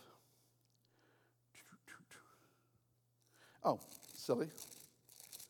That won't work. Here we go. It says, So we, being many, are one body in Christ, and everyone members one of another. How many know you're connected? You got to know that. See, that, by the way, this is. It says that when you discern the Lord's body, that people get sick and die because they don't properly discern the Lord's body. This is the same thing he's talking about. First Corinthians full of not discerning the Lord's body correctly. But in this case, it says this, and it says, So we, being many, are one body in Christ, and everyone members one of another, having then gifts differing, say differing, according to the grace that is given to us. Whether prophecy, let us prophesy according to the proportion of faith, or ministry, let us wait on our ministry, that means serving, or he that teacheth on teaching, or he that exhorteth on exhortation, or he that giveth, let him do it with simplicity. He that ruleth with diligence, he that showeth mercy with cheerfulness. Then he goes on, let love be without dissimulation, and abhor that which is evil, cleave to that which is good. Okay, now, here's the reason this teaching is, is necessary. This is a cup, a glass cup filled with water. And I'm up here and I'm getting flimsy and I spill it. Okay? See, one, two, three, four, five, six, seven. Okay, usually seven in front. So this guy over here, he's a prophet. And he says he's not a prophet, he has a gift of prophecy. It's a gifting that has to do with how he thinks and how he sees things. I have two. I have a major and a minor. Most people have two. To my, to, just this is my own opinion. Okay, I have a, my major is prophecy. My minor is ruling. Right? We got it. We're going to do it. We're going to put a roof on a church. Now, I have never worked with my hands in my life except once. At one time I worked with my hands, but I, I build, helped build cabinets for three months. Okay, but I'm not a. What do I know about roofing? But we had ten guys and a roofer, and the roofer had no skills for ruling. And I had lots of skills for ruling. So he told me what had to be done, and I organized the team. Never did a roof in my life, but I could follow. He told me what had to be done, and I would just get, get everybody lined up. Someone bring up the shingles, someone put here, we got to start here. Okay, you start there, you start the next. And I lined them all up, and bam, bam, bam, we put that roof up. I know nothing about roofing, but I know about ruling. I know how to get you all in the line. That's why I'm so good at my ministry, teaching, training, equipping because I rule well. See, I'll tell you another story about that in a minute. So I say to him, he says to me, he says, Norm, if you'd hold that properly, you wouldn't drop it. That's how prophets talk. She has a mercy gift. She said, Norm, don't worry about it. It could happen to anybody. See, she immediately shows me mercy. Okay? The little one here, She's a ruler. She says, Tim, where's Tim? She says, Tim, go get a broom. Let's get this, let's, let's sweep this up. He's a server. He says, No, no, I'll go get the broom. I'll sweep it up. Yours giving. You say, Don't worry, Norm, I'll buy a new cup. Do you see, do you see how this works? This is important. Why is this important? Because the biggest problem we have in the church is that you judge everybody else in their ministry. You judge me because I'm prophetic and I minister prophetically. Because you got a mercy gift. He said, How could Norm talk to that person like that? How could he say those things to that person? How could he doesn't he have any love in him? Yeah, I have love. I love you a lot, and I'm ministering out of my gifting. And these things are so deep in you, and the church doesn't teach them you did, which is good. But the church normally doesn't teach on it. And so we judge one another because they don't do it the way we do it. Because we think we do everything right. See, you do do everything right for your gifting, but they have a different gifting. We have gifts differing one from another. And we have to understand what our giftings are so we understand who we are. We need them all. Thank you, sweetie. We need them all. We need you just the way God made you. Now, we don't need you with your flesh in the way. See? We don't need you with your flesh. That's not what I'm talking about. I'm not talking about those differences. I'm talking about in the spirit we have differences. So, so if I got, let's say that you, you come to my church and you got problems, and you say to me, really, I just need some counseling help. I say, good. When, when are you going to be available? You say, Wednesday night at 8. I say, okay. I get on the phone. Joanne, I got a counseling appointment Wednesday night at 8. Why do we do that? Because she's the counselor. She's the pastor and she's the counselor. And she's really, really good at it. She, she, she takes those life courses. What do you, you know what I'm talking about? Life coaching courses. She's excellent at it. I told you this morning how I counsel, right? How many were here this morning? For those who weren't here, well, the boys, the kids are here. I can't tell you. But, but I was little, I was really raw about a couple of things I told some people. Y- y'all are wondering, what in the world did he say? Well, I can't tell you, so you just have to live with it. So, so anyway, but anyway, so anyway, you do things in your gifting that other people look at that and say, how could you do that? Because that's how I work. That's how I see things. That's how I'm motivated by God. The gifting comes from Him. It's a legitimate gifting ministering prophetically. I don't mean ministering prophetically, but in my prophecy, the gift of prophecy works in me all the time. Now, you may not be, everybody can say, everybody can prophesy, but if you've got a mercy gift, you got a mercy gift, it's so easy to judge everybody else because everybody else looks mean. See, she's got to have an understanding that when I minister in my prophetic gifting, I'm not being mean, I'm being godly.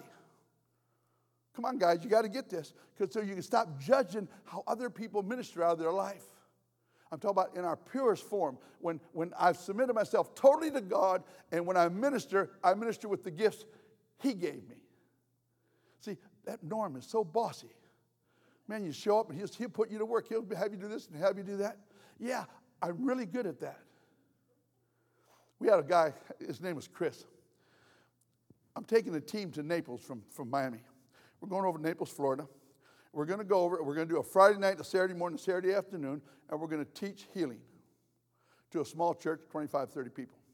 I'm not using, I'm not, I want to train those people, but it's for my team. I'm training my team. So we got all ready. We make the arrangements. We're going to spend one night over there. We load everybody up. We take them over. And this Chris kept saying, well, we come back.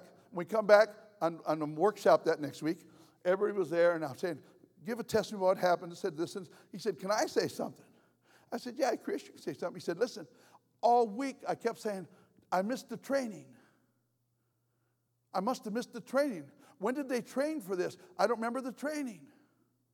And the answer was, here was the training. Whatever I tell you to do, do quickly. That was the training. There was no training. So we get over there, we line them up, we do, they do praise and worship. I walk up in the beginning, I teach on healing. I say, okay, team, come on up here. Now, now if, if, if I was doing it here tonight, I'd have 12 people up here, six teams. I'd go down there and say, You're leader, you're leader, you're leader, you're leader, you're leader. I'm going to pray, you're going to pray, the people are going to get healed. And it worked. So he gets up there and, we, and, and it worked. He said, I thought I missed the training and I realized we didn't need a training. See, why? Because everybody, now listen, everybody was submitted to me and my leadership and my ruling gifting in the spirit. And because they submitted to it, you didn't have to go through a lot of issues. I did tell them this. When I go on the road, I don't do issues. In other words, if you two come with me and you get mad at him, I don't deal with it on the road. If you get mad and you want to go home, fine. But I don't deal with it on the road. I don't do counseling in the middle of what we're doing. You, you, you eat it, you live with it. When we get home, we'll straighten out. We don't do it on the road. You, when you're on the road, I'm bringing a team here in March. Listen, we don't have time for stuff on the road. You got to pay attention, do what you're told, be obedient, don't get out of pocket, mind your own affairs. You know what I mean? You got, you got to be on the team. See? And everybody, I choose what I have people do according to their gifting. See, that's how that's supposed to work. I rule. I'm not hard, I'm easy. But someone's got to be in ruling to make it work. And I can take a team anywhere in the world. We changed the church in three days. Change, totally ratify, rack, rack them up in three days. If everybody obeys me. If you don't obey me, now I got issue. We got rebellion, it's a whole, whole different. But if, you, if everybody's obedient loves God, and they'll operate in their gifting, it works so easy. It's the easiest thing in the world to take 12 people and go change a church. Easiest thing in the world. You say, Norm, how's that easy? It's just easy. Because you flow in your, every flows in their gifting. Everybody's trained in their gifting. Everybody knows how to prophesy. Everybody knows how to heal sick. Everybody knows how we're going to do it. They understand the process. Everybody's ready to go. Nobody's going to fight the issue. Nobody's got a different idea. If you got a different idea, you stay home. I don't need a different idea. See, you, understand? Because, because it interferes with what God's trying to do. We, we, you, if you want to if you want to challenge me, challenge me at the house. Listen, I think I have a better idea. Okay, let's talk about it. But when we get in the car, it's too late for that. We're doing we're going to do whatever we decided. Right? You do what you're supposed to do. And so so this giftings are so important. I got I got Bob Quirk is an airline pilot. He's going on his first trip with me. I trained him in 2001 and 2002 how to prophesy, how to hear the voice of God, how to heal the sick. He's one of my ordained ministers for all these years. He's going on his first trip because he's always busy. He's, he's going to take a week's vacation so he can come up here for three days. Okay, so you know what he does? He is so gentle. He's so gentle. If I got an issue, Bob, go take that person, go love on him. See, he's going to do that. I'm not going to send some of these guys. They'll go eat the person alive. Say, listen, that's stupid. Don't do that. You know, no, no. You, you know what I mean? You got to, you got to use, you got to use the giftings for what they're. Now, some people need to be told that. Bob, go over and straighten that person out. He'll go love on him. If I go straighten him out, I'm going to say, hey, stop that. See, sometimes one's needed, sometimes another one's needed. Knowing how that works has to be doing with your teamwork. But you have to know the giftings of the people. If, see, if I took you right now, if I was going to go someplace, here's what I'd take I'd take Tim, I'd take you, I'd take Casey, I'd take, I'm sorry, your name. What? Bill? Okay. I'd take Carol and, and um, Bill, the other Bill, okay? Okay. And I'd take these two over here. Why? Because I already know who they are. I would even take you. See, you know what I mean? But I mean, I would know, I would know how to utilize you to the best of your ability because I know, I know how you think. And I, I learned more about how you think in the last six months than I have in five years. I've enjoyed every conversation we've had. And it required me to work with us to be here effectively this weekend, which is good for me. I need to have some adjustment in my thinking, my own thinking. Where are they at? Forget where you're at, Norm. Where are they at? See, that's because I'm not, I usually do my own thing. But with you, I didn't do my own thing. I come do your thing. I'm always submitted where I go, but I'm not talking about that. I'm just talking about in my agenda. My agenda this weekend is your agenda. I don't have agenda of my own. So that requires some different kind of a thinking. It's just too much to go into. So, so, so I had to go through some of that myself. But I got to know you. I know your heart for the people. This is, this is good stuff. So the giftings that you guys have in your motivational giftings, you need to, you need to really analyze these seven things and find out which ones apply to you. See? Somebody is a giver in this place. I see, I see, I watch how people give. It's just a small thing. We're out at dinner last night. And we stayed at the table for an hour with 25 people out there waiting for a seat. We held those seats for an extra hour, Gavin. We were having a wonderful time. And finally, someone says, I'm not going to mention his name, but he said, You know, we need to get out of here. They, they need these tables. And this poor waitress. So I reached in my wallet. He says, We need a really tipper. So I reached my wallet and I put down $5. And a minute later, somebody threw a $20 on there. I said, Man, I had a chance to be great. and I didn't take it. Not that I'm not generous, you understand? But I just I took out five dollars and laid it down there. Somebody else threw that 20 round top. I said, man, I could have been great. See, I could have I could have had that generous heart, being a cheerful giver thing. See? See? But I, I just I, I gave adequate, but I wasn't, I didn't have that great generous thing. Somebody else is a giver.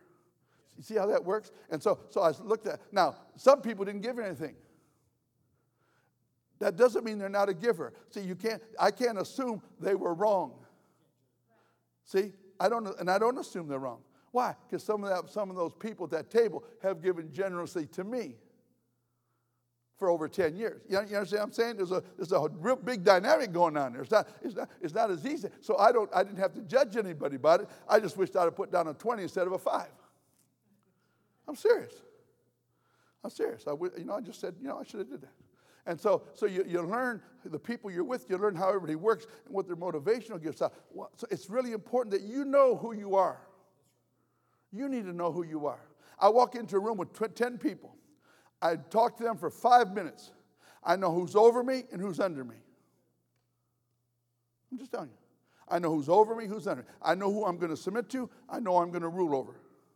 Why? Because that's how my gifting works. First off, I'm prophetic. Now, it won't work if they're not godly. It's because ungodly people screw everything up. See, they operate on, they operate on different motives and different, different thinkings and, and different things that makes it hard. You get a stubborn woman who wants her own way, and she'll turn the whole church upside down. You get one woman who's, who's mean, got a mean streak inside, and who, who thinks the carpet's supposed to be blue, man, you are going to have all day with that. See? But if people are godly, the giftings work so easy, it's easy to identify who people are. And you need to know who you are. You need to look at those things and pray over them, ask God to show you what they are. Look at how you operate with people. First off, examine your life. Am I really spiritual? See, am I really spiritual? Am I flowing? Are you praying in tongues every day? Are you flowing in the Spirit? Are you looking for God in everything you look at? You see him here and to see him there. If you're not doing that, then that's what you do first because you can't discover the giftings until you decide to be spiritual. You can't decide on the giftings, or you can't have the understanding about the giftings and the information, the identity about the giftings until you be, decide to be spiritual. That means you got to give up yourself for God. That's what being spiritual is. Spiritual says, I belong to you, I've been bought with a price, what do you want me to do? That's what spiritual is. We can talk about different things. Oh, woo, woo, woo. No, no, no. When you get down to the rock bottom thing is, I'm willing to do what God tells me to do. I'm willing to go where He tells me to go, and I'll suffer great personal tragedy and loss to accomplish the will of God. You know what that looks like? I go to a church to teach. I'm going to be there two weeks. I ask him, he wants me to come for two weekends, but he got him, he's got them separate. He's got me far apart. He's got me one weekend and the next weekend with a whole week in between. I mean, it was, it was crazy schedule. I get to be in Ecuador an extra week for this. But I submit to it. I say, okay, I'm going to go. They put me in a house. They put me in a house with no air conditioning and no refrigerator. That means my water that I drink is going to be 110 degrees. And there's no food. I got a bathroom, the door is that wide. I can't walk through the bathroom door.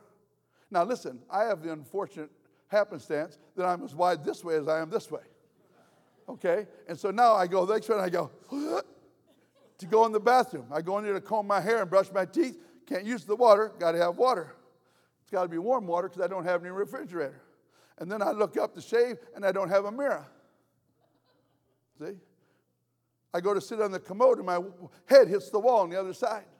You go down to the end of the shower stall, and if you drop the soap, you got to get out of the shower to pick it up. It's, it's this big. And I'm there for two weeks. You know what I did? I could go across the street and knock on the door in the morning, and they would make me a Spanish breakfast. An Ecuadorian, well, I know, I was, I was being gentle, but an Ecuadorian breakfast, which is a hard roll, a piece of ham, and a cup of hot chocolate, maybe, or a glass of juice, okay? Okay. And there was something about me having to go and knock on the door. I said, I'm not doing that. I said, I'm not doing that. I'm not going to go over and put myself in the place of having to ask them to feed me. They brought me down here, you know what I mean? I wouldn't do it. So I ate, I ate at the KFC for two weeks. I gained 10 pounds in two weeks. I had breakfast, I had breakfast there, I had lunch there, and I had supper there for two weeks. He took me out to eat at night. Sometimes we go to a chicken place or whatever. Not too many places open at 10, 11 o'clock at night. Boy, it got harder and harder. Oh, oh, I forgot to tell you about the bed. The bed was old. And, and you know how the, they, have the, they have the slats that go across? But the outside things were bowed. So, so if, it, if the slats could slide one way or the other, the mattress would fall in the hole. And so you're there sleeping at two or three o'clock in the morning, and you roll over, and bam, down it would go. Now, I didn't, I could handle that part, but hey, I'm, I'm 75 years old. I got to lift that mattress up and get those slats back in place and put that mattress back in the bed and by myself in the middle of the night. I'm just, you, you just don't know. You just don't know. Now, I am not going to do that anymore.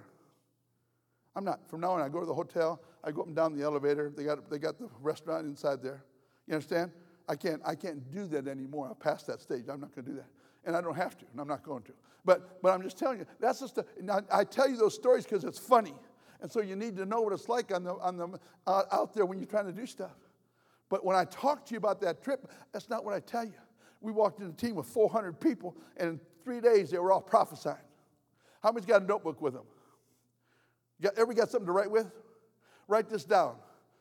It's going to change your life forever. You guys, you two me already know. It's going to change your life forever.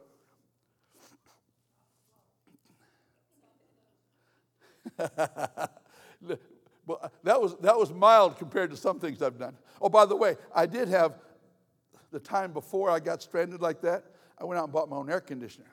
So I left it down there. So the next day I went and got the air conditioner and I put it in the window. And I did have air conditioning in my bedroom. But every place else it was 100 degrees every day, all day long. So that's, that's you know, so I just had the air conditioner. So when, when I fell in the hole from the bed, at least it was cool. Here's what, write this down. Dave, D A V E, Roberson, R O B E R S O N, dot org. The name of the book is A Walk in the Spirit, A Walk of Power. The number one life changing book for your life. It was written by a man named Dave Roberson, obviously. He wrote it. He was a Pentecostal preacher. He had two church splits. He finally got mad at the whole deal. He said, I'm going to work for God. And he started praying eight hours a day. He'd go in there at 7 o'clock in the morning. He'd pray till the whistle blew for the, for the, for the factory. He'd come out for 15 minutes. The whistle blow. He'd go back in, drink a cup of coffee, go back in. He said, I prayed everything in English I knew in 15 minutes, and I started praying in tongues. And I, he never would tell anybody how long he did that. But I, I, always knew, by the Spirit, I always knew. And when he finally told us, I was right. So I, that's why I say, I always said he was in there for three months. He comes out of there after three months of praying in tongues eight hours a day. That changes a man. See, now you can't do that. You got to work and so forth. But man, if you can get in a two-hour session once a week, change your life forever. 30 minutes a day for 30 days, you'll be a different person. Okay. But anyway, he comes out of there. He goes to a, how many know about the Methodist Church? Anybody know the Methodist Church? Come on, y'all know the Methodist Church. Okay, the Methodist Church, they have a thing called a lay witness mission. And what they do is they go to all the churches where they got some really excited people about Jesus, and they bring them to one church to like, do like a, a mini revival. It's a lay witness mission, but it's like a mini revival. The guys that are excited about Jesus come and they give testimonies and, and they preach, and, and, and, and people get turned on to God. That's the idea. And they have these things called coffees.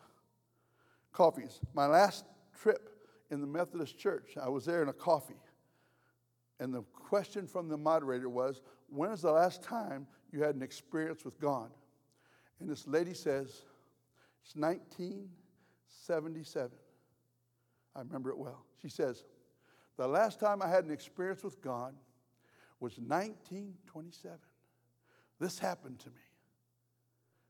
And I thought, 50 years? and you had no encounter with the Spirit of God for 50 years? And the Lord said to me, Why are you trying to change their church? Because I was a charismatic in this church. But that, was, that was the church. I wasn't the church. I was an outsider in that church. And in two weeks, I was gone. Haven't been to Methodist church since. I've been there since, but I've never belonged since that time. But he said, 50 years, she hadn't had an encounter with God. How's that possible? How can you know God and not have an encounter with God? See, I mean, some, some kind of an encounter with God. Listen, if you can't get in this praise and worship tonight and have an encounter with God and this stuff, man, you, get, you, need to, you need to get saved or get filled with the Holy Ghost. This is good stuff, right? I mean, this is, this is good stuff. Dave Roberson comes out there, he goes to the coffee on Saturday morning. He's sitting there. He said, I was swirling the coffee in my cup for excitement. I mean, seriously, they're really dull. Because nobody has an encounter with God, there's nothing to talk about. And he looked over at the lady next to him, and her hip was black. He could see through her leg, and it was black from here down to here. He says, Ma'am, you've got cancer, don't you? She said, Yes, I do. He said, Can I pray for you? No, we're in the Methodist church, in the fellowship hall. She said, Sure, of course you can. He gets down there and he pulls those feet up, and one is six inches, that bad leg is six inches shorter than the other one. He's a Pentecostal preacher. Father God in heaven! He starts, you know. And man, the Methodist men, they run over there and they said, You can't do, oh my God. And that leg went, shunk, and she was totally healed. The Methodist ministers ran to the back and had a discussion. What are we going to do about this? But the kids, the youth, they ran to get the blind kid. See, see, you, can you see the response? They went and got the blind kid and shoot, put him right in front of Dave. He prays for the blind kid. The blind kid gets healed. There's something going on here. Here's a man filled with power and anointing. And the kids responded quickly to the things of God and it stuck him in there. Boom, got healed. The blind kid got healed. They finally decided that he could minister, but he could only minister in the basement. No, you, listen, they, they didn't know what to do with the power of God. That's what we're teaching on tomorrow about the power of God. So, so you, there's a thing that's going on here that you guys are equipped to handle the very power that raised Jesus Christ from the dead.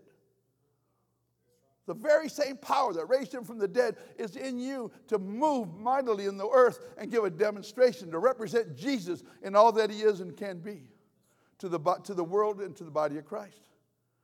You're supposed to represent him. And I'm going to tell you this. People don't like it when I say this. I'm serious. I get, I get, I get flack for this, from, even from my friends. People that respect me and like me get mad about this. If you don't know Jesus and his power, you don't know Jesus. They say, oh, no, no, it's love. It's got to be love. No, you got to know him in his power because that's who he is. That's who God is. If you don't know him in his power, you don't have any clue about God. God sent his only son to die, knowing he had the power to raise him from the dead. Abraham, go kill your son Isaac, knowing he had the power to raise him from the dead. And Abraham knew that he had the power to raise him from the dead, so he was willing to do it. Come on, you, where's this kind of people? One last thing, I'll, I'll stop with this, we'll go do something else. I saw two Muslims on TV. And the Muslim says, one, the man, he says, now you know there's three different areas of Muslims, and there's got this ten, you got these people that are warm, loving people. You know, they don't hate anybody, they're not mad at anybody. They're just warm, loving people. The woman gets up, it's her turn. She spoke for a minute and a half. That's all she spoke. She said, You guys have got it all wrong. The ones who kill everybody and cut off heads and, and radicalize and blow people up, they are the ones who believe the book. You're just, you're just, you're goofy about this thing, she said. You're all wrong about your thinking. These are the ones who read the book are the ones who are causing the problems. They read the book. And I thought, that's what's wrong with the church.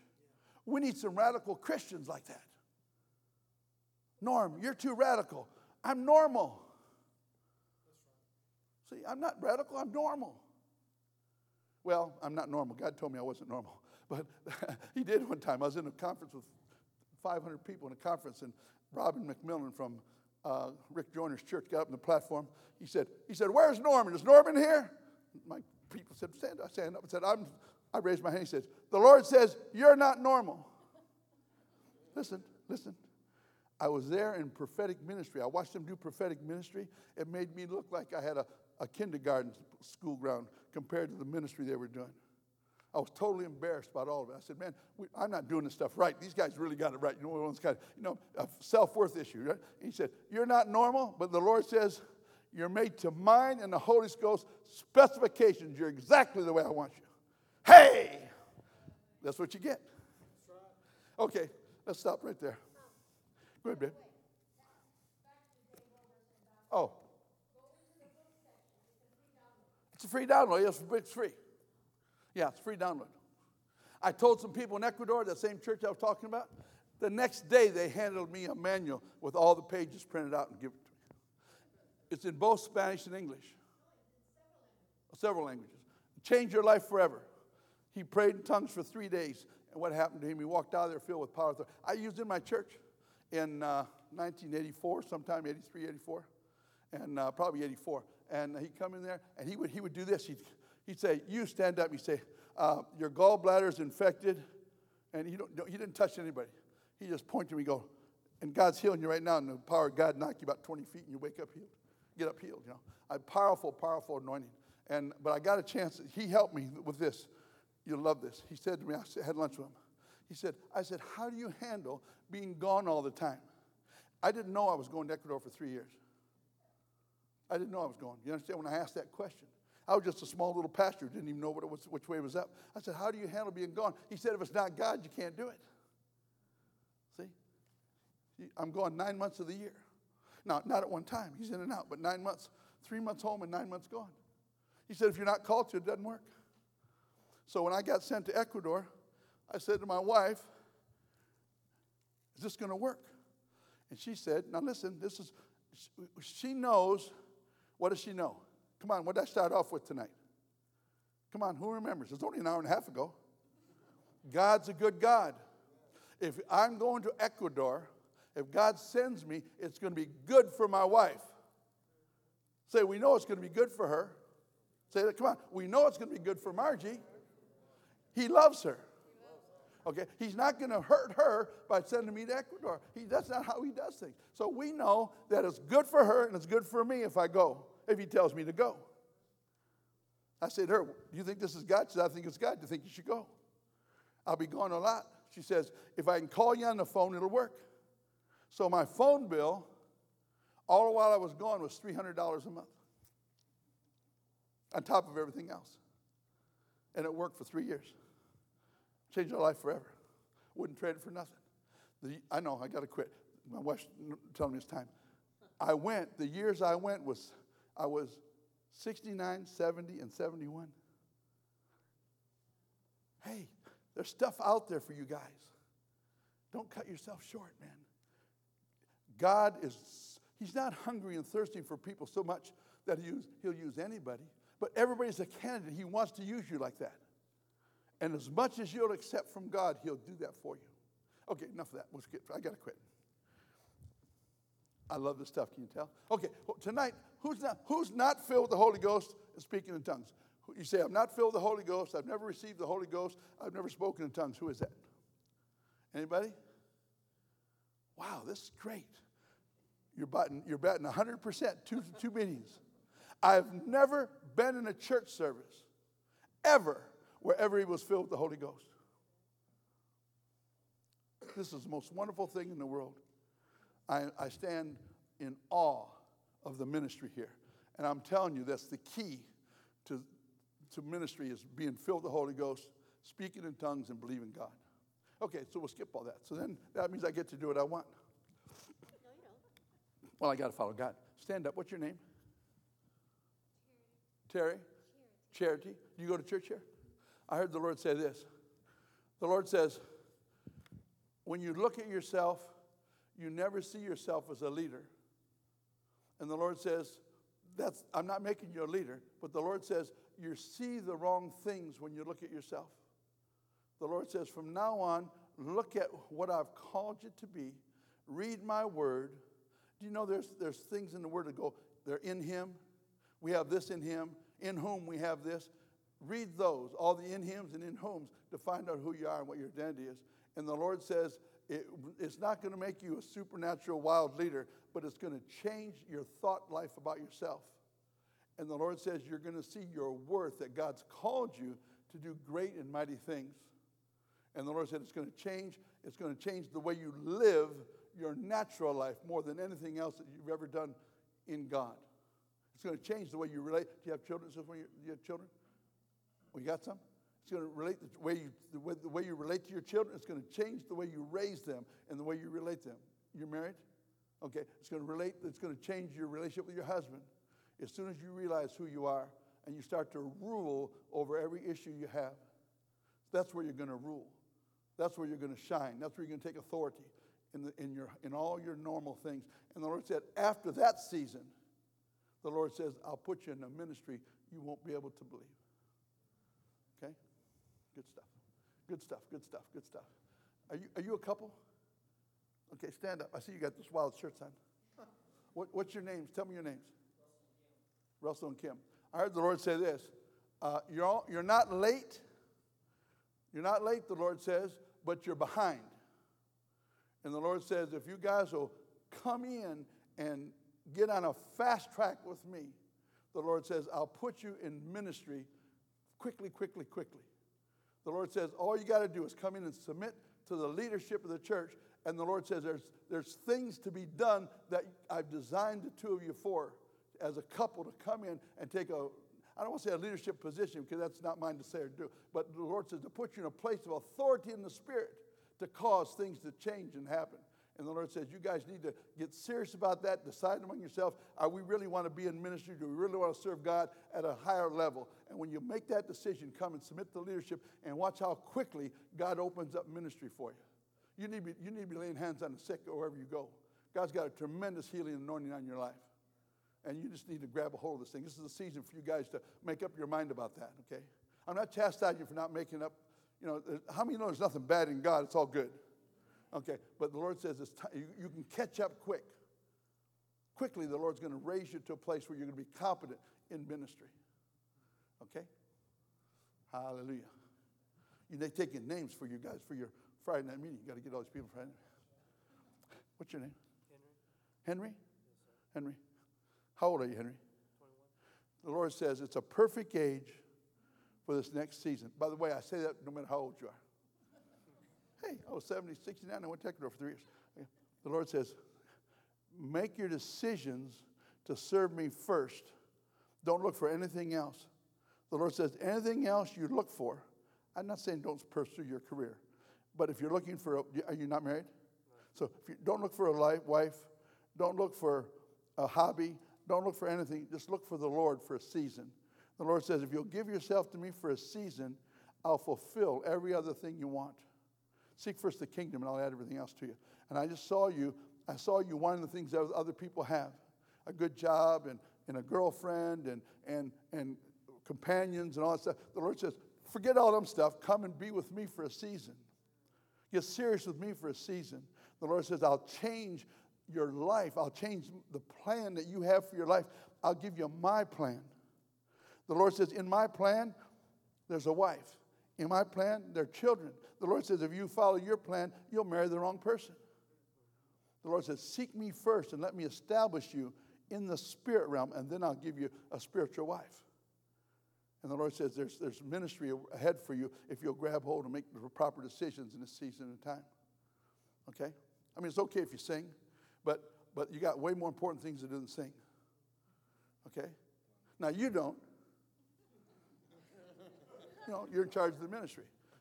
But the Lord says this this next season, the prophetic flow that comes out of you is going to be greatly enhanced. And the Lord says, You won't look to Langston, or you won't ever look to anybody else. That the prophetic flow will come first through your.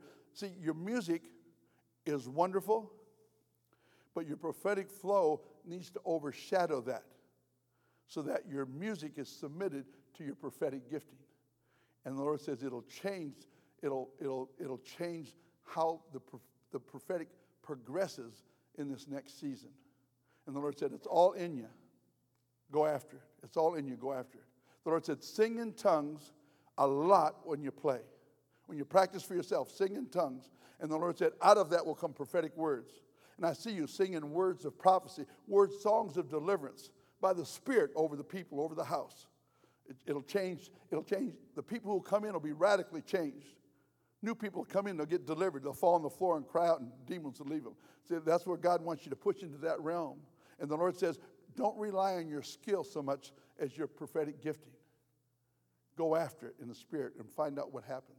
The Lord says, discover that and let that be the, the main thing that comes out of you. See, remember, remember, the prophetic flow is the voice of God. And that's better than your music. Music's wonderful. I really enjoyed tonight. But the Lord says the prophetic flow is greater than your music. So you got to push in that direction for a season. Okay? You heard that. Do you want to do that? What I just said. Do you want to submit your, your music to your prophetic flow? You got, you got a great, the anointing's going to come right out of there. See? You'll never look to someone else to lead the prophetic flow ever again. You'll create a place that everybody else can enter in. Oh, wow. Oh, wow. Isn't that good? See, there's only a few people that can do that in my personal knowledge. Most people cannot include other people. They can go do the woo-woos by themselves, but they can't take the, they can't open up for everybody. And God's going to show you how to do that. See, there'll come some mornings you'll get in here and it'll just turn loose and everybody will prophesy. So you get ready for that. Don't be afraid of it. He's not afraid of it. He's not afraid of anything. Now, and if you go too far, you know what happens?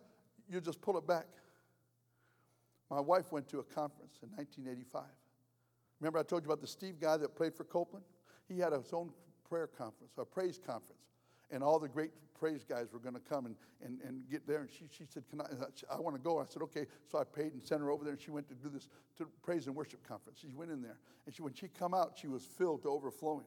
So the way, the way we worked it, she'd get on the platform, she'd lead the worship. And when she was done with the worship, say, when she was done, she handed me the microphone. See, when she was done, she handed me the microphone. I never took the microphone from her. I let her finish before she handed it to me. So she usually I get it between a quarter to 11 and 11. 45 minutes worship, good. So she gets there and she goes to 11:30. At 10 after 11, I make a decision. Say, Norm made up his mind. I said, I'll never get it. I'll never ask for it if I never get it. Why did I make that decision? I wasn't angry. I said, she has got to find her place. If I t- ask her for it, every Sunday she's going to get up there and she's looking at me to see when I want the mic. You can't lead worship like that. How can you be in the spirit like that? See? So I said, okay. The next week she went to a quarter after 11. Then she gave me the microphone. I, I never, she worked with me every, I never said a word to you, did I, honey? Never said a word. The third week she came up and she go and she apologized to everybody. I, it was a year later before I ever told her what I was doing. She apologized for everybody for being, being overloaded with all this stuff. But I let her find her place. And when the Spirit was through moving, she gave me the microphone. Now, if I was going to get involved in the worship, that was something else again. But when she released it to me for the next step, she decided. She had, the, she was, had control of the anointing. She's the worship leader. She controlled it in her hand. I'm not saying that he should do that for you. I'm not saying that. But she had to find her place. You gotta, you gotta take a risk, and he's not afraid for you to go off someplace. If it goes too far, he said, Sweetie, I think you went too far this morning. Don't go quite so long. The secret to going in the spirit, you go in for three, four minutes, you come back and you gather up the people again. You just got to learn how it works. So, so you, you got to you got to be willing to submit your music to the prophetic flow that's in you. And you'll find out who you are, which is a lot greater than a good musician. See, the spiritual part of you is the best part of you, not the talent part. The talent part enhances the spirit part. See? And so it's just going to be transition for you. You're going to have to push for it, Haley. But if you'll push for it, you'll find it. Okay? All the rest of the musicians, the reason, see, the reason you can do this without in front of everybody, so that everybody knows what God's doing. He can modify it as he sees fit, but you all, all raise your hand if you're a musician. See, y'all understand what she's doing, right? Are you willing for her to go for it? Okay, well then, see, so see, see how easy it is? That's how you do things. That's why we prophesy in front of everybody. Um, you guys back there, the new couple. Stand up. I'm going to, I'm to prophesy over you. I heard the Lord say this tonight. I was watching the two of you up there. Of course, you were over and hiding over in the booth, which, which is where the drummer's supposed to be, okay? But I heard the Lord say this Don't confuse the wonderments of marriage as the ultimate in your life. Okay? It's so wonderful when you get married. That's not the most wonderful thing in your life. The Lord said, in the spirit, the two of you can become closer together when you serve God in the spirit. I'm not, the, see, in the marriage, you serve God. Come to church, you serve in the music, you play the drums, you sing in the platform. I'm not talking about that. I'm talking about when you move into the realm of the spirit together, you'll be closer in the spirit together than you'll ever be as a married couple. See? See, I got friends of mine that we minister together and we have real unity and real love for one another at a, at a, whole different level than even my wife and I. But my wife and I have it because we minister together. See, we minister together. See, and you can have that. And there's nothing, there's nothing greater than ministering side by side, the two of you, in the realm of the Spirit, enhancing one another's giftings and helping one another reach the pinnacle and being all you can be in the Lord.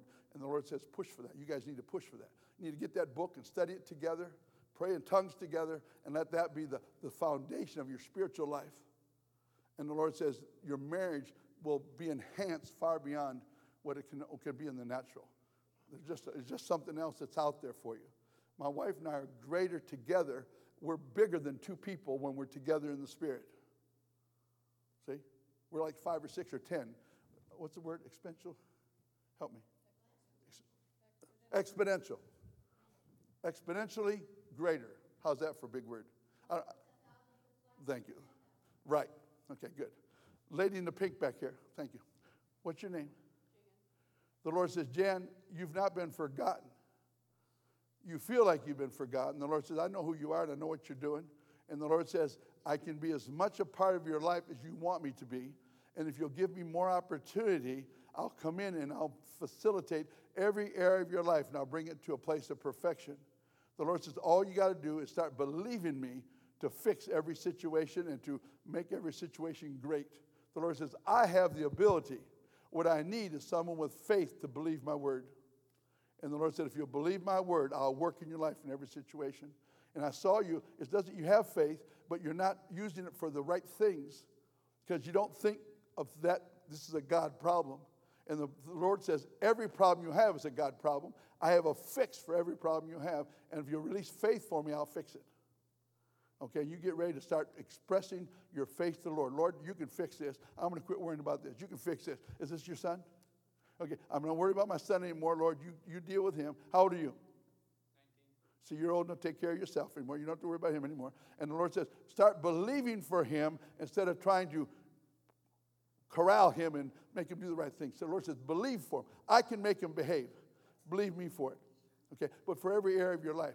And start getting on your faith. Watch what happens. The Lord says, you don't live a faithless life, but it's not total the way it can be if you'll get out there and start believing me for more specific things. How many you know God can do exceedingly abundant more than you can ask or think? Ephesians 3.20. Right, Bill? Isn't this fun? What's your name? Dusty. Dusty? Dusty? I saw you wearing your hat the whole service. I'm thinking, that guy didn't take off his hat in church. And then I said, Norm, don't be religious. In other words, where'd that thought come from? What does it matter if he wears a hat or not?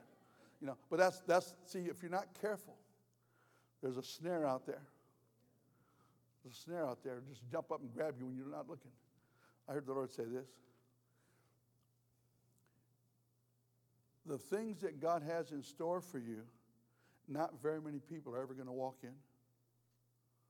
And the Lord says, You're a radical, radical person on the inside. And the Lord says, I have need of you. You're like Paul. I knocked him off on his butt on the road to Damascus. And I turned his life from one who was against what I was doing to one who fell in love with what I was doing. And he became radical for me. And the Lord said, This is your radical season to be radical for me in every area of your life. And the Lord says, The things I have for you to do can only be done by someone who sells out completely. They can't be done by, you know, just going to church and stuff. It's not going to happen. The Lord says, You have the capacity in the way I built you and put you together to be great in the kingdom and to do great and mighty things for me. And the Lord says, You need to get on a really strict um, dis- discipleship program with the way you live and also with pastor. And you need to say, Look, for the next six months, I'll do exactly what you tell me to do. And the Lord says, It will change you and it will give you a value of yourself you've never seen before. The Lord says, you have, You're a high quality entity that needs to be developed in high level spiritual things. And Lord says, You have that capacity. You have a gifting. You have a fivefold ministry gifting. See, God's called you to be one of the functioning functionaries of the church to teach and train the body of Christ. God's called you to that. But you gotta you gotta come under the, the thing that causes that to be developed for a season. You got to give up your right to decide for yourself. And the Lord says, You've been independent a long time. But the Lord says, if you'll give that up for a season, I'll show you a better way. I'll show you a better way. I'll show you the glory of God come out of your life. How do I know that?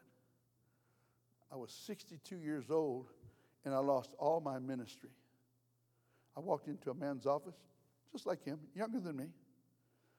And I laid my ministry on the desk and said, I'll never minister again unless you tell me to. 62 years old. And he said, he said, I don't want that kind of power in your life, but I'll speak into your life if you'll speak into mine. He already knew who I was. We knew each other, but we didn't know each other well. And he became my spiritual father. Totally submitted to him. If my wife and I have a disagreement, if I have an issue with him, the next thing I do is I call Missouri. I say, I got the situation. How should I handle this in the Lord? And whatever he tells me to do, I do it. Whether I agree or disagree, it's got nothing to do with it. Whatever he tells me to do, I do it. And it's changed my life and saved my ministry. Nine months after I did this, I was doing international ministry, changed my whole life. So all my greatness and all my great things that I always talk about came after I submitted. At 62 years old, even though I was cooperative with everybody, I was not submitted to anybody. I was independent, wasn't I, honey? I was an independent, independent. I was cooperative. And I, if I came in your church, I'm submitted. I'm not talking about that. But I didn't lay my ministry. No one's going to tell me what I'm going to do in my ministry. Now, I wasn't bold with it, but down rock bottom, that's where I was at. And it wasn't until I totally submitted it that my life changed. And the Lord says, if you do it for six months, I'll show you a way to live that you can't imagine. Can't imagine. Okay? I know nothing about you, and I've never seen you before. But I'm just telling you, there's something in there that's really rich and great and good that God wants to bring out of you. Okay? How many of y'all know this guy? Okay? Y'all know him? Am I, am I close to being right? How many agree with me? Do this if you agree with me. Good. That's always nice. They all agree with me.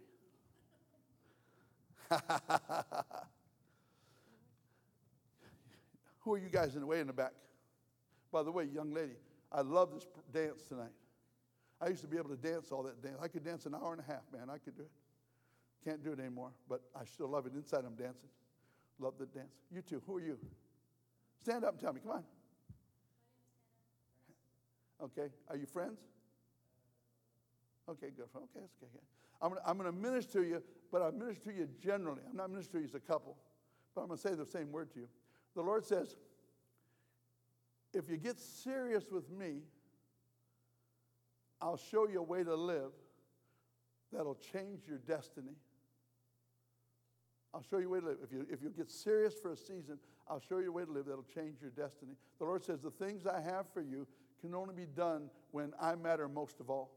And the Lord says, the Lord says, when you're very, very young like this, the most thing you care about the most is your girlfriend or your boyfriend. Now, listen, I'm 76 years old. I remember when I was 16. How many, how many, how many men can remember when you were 16? Look at this. We all remember we were 16. See? My girlfriend was the greatest thing in the world when I was 16. Okay? Got me in a lot of trouble, by the way. okay. But, uh, but I'm just telling you, if you'll seek the Lord, seek the Lord, for you guys to seek the Lord and be a part of the youth group, get in there and be a part of this youth group that's going to change this whole city. You guys missed the call. I, who's, who, where's the youth pastor? Wave, wave your hand. He's not here. He's not here now. Okay. Ask him the word he got and tell me, I want, I want to be a part. Whatever prophet said about you, I want to be a part of it. And you guys need to be right in the middle of this next move of the Spirit of God. Okay, I'm just telling you, it'll, it'll, it'll, it'll, God will be able to put you places to give you what you really want. Instead of having disappointment and disappointment and disappointment over the next four or five years in your jobs and in the, the thing, school you're seeking, all that stuff, you'll, you'll, God says, if you'll come and go with me, I'll make everything work for you. Good. Well, get ready to get ready for the change. Go, go tell them, said, I'm signing on. Okay, will you do that? Will you do that tomorrow? So go tell them, I'm signing on. Whatever Norm told you, we're signing on. We want to be right in the middle of it. Okay, good. I knew you belonged there. Good. Okay. All right, good. Well, one more for tonight, we're going to knock it off. What time is it, anybody? Woo, 10 to what? 10 or 10 to 11? Okay, 10 to, oh, shoot, it's early. It's Saturday night. Tim, I wanted to minister to you. I told you tonight I had a word for you. Um, you were in the service this morning. When I come in, you were sitting there having your coffee and all. And, and I don't know anything about you, but I just think, I just want you to know that the Lord, when He looks at your life, He's not disappointed. And He's still got a major plan for your life. See, one of the things that happens to us, we think we get to a point we think we're through. I've already ministered that to Bill over here at 73 years old. But I'm just telling you that, that the, the great things that you're going to do, how many you know when you're, not, when you're not at the end of your life, you don't judge your life? See, if I'd have judged my life at 62, I was through. At 62 and a half, I had international ministry. What, what does that mean? See, so, so, you, so, you, so you get involved with God where, whatever age you are. And the Lord says, there's things you're going to do in the next five years that whatever you were disappointed about in all the years up till now, it erases all that. Because it's how a man finishes, not how he begins, or not even how he goes through the middle. And the Lord says, I got supernatural ministry for you. You need to get with Bill and go with Bill where Bill goes because Bill's going to have a good time and be a part of that ministry and start healing the sick and raising the dead and stuff. And, and, and you're going to, there's a greatness that's going to come out of you in teamwork, maybe not by yourself, but in teamwork, you'll be able to do things that you've never dreamed of doing by yourself. But you go and get on a team, and that team will go, and you'll be a part of that. See, you guys don't know it, but this church has supported our ministry for 10 years. That means 20,000 people got healed, 20,000 people got filled with the Holy Ghost, one got raised from the dead. All that work that went on, you guys bought into that. You get credit for it, man. You guys say, man, I didn't do a lot of things that I wanted to do, but man, I was part of something big. We changed, listen, we changed the whole country. Isn't that crazy? Who believe you could do that? We did. We, we went down there. We brought the prophetic ministry when, when all they had was an old fashioned Old Testament type prophet. We brought New Testament. We, we changed them from, a, they all thought I was a missionary. They wanted to, I'd go down there and say, bring them back $100,000. We want to build a building. I said, I'm broke. I don't do that anyway. I'm a faith preacher. You got to give me an offering. We got to give you an offering? I said, yeah. I'm telling, telling you, you got to give me, they give me an offering, $17. You going to take the offering? I said, yep, I am. Now, God told me to give them $40. I was supposed to go back the next night and give them, and give them 40, I was going to give them $40, but they wouldn't come pick me up. They got mad at me because I took the offering. It was my offering. He said, This is your offering. I said, Okay. I put it in my pocket. $17.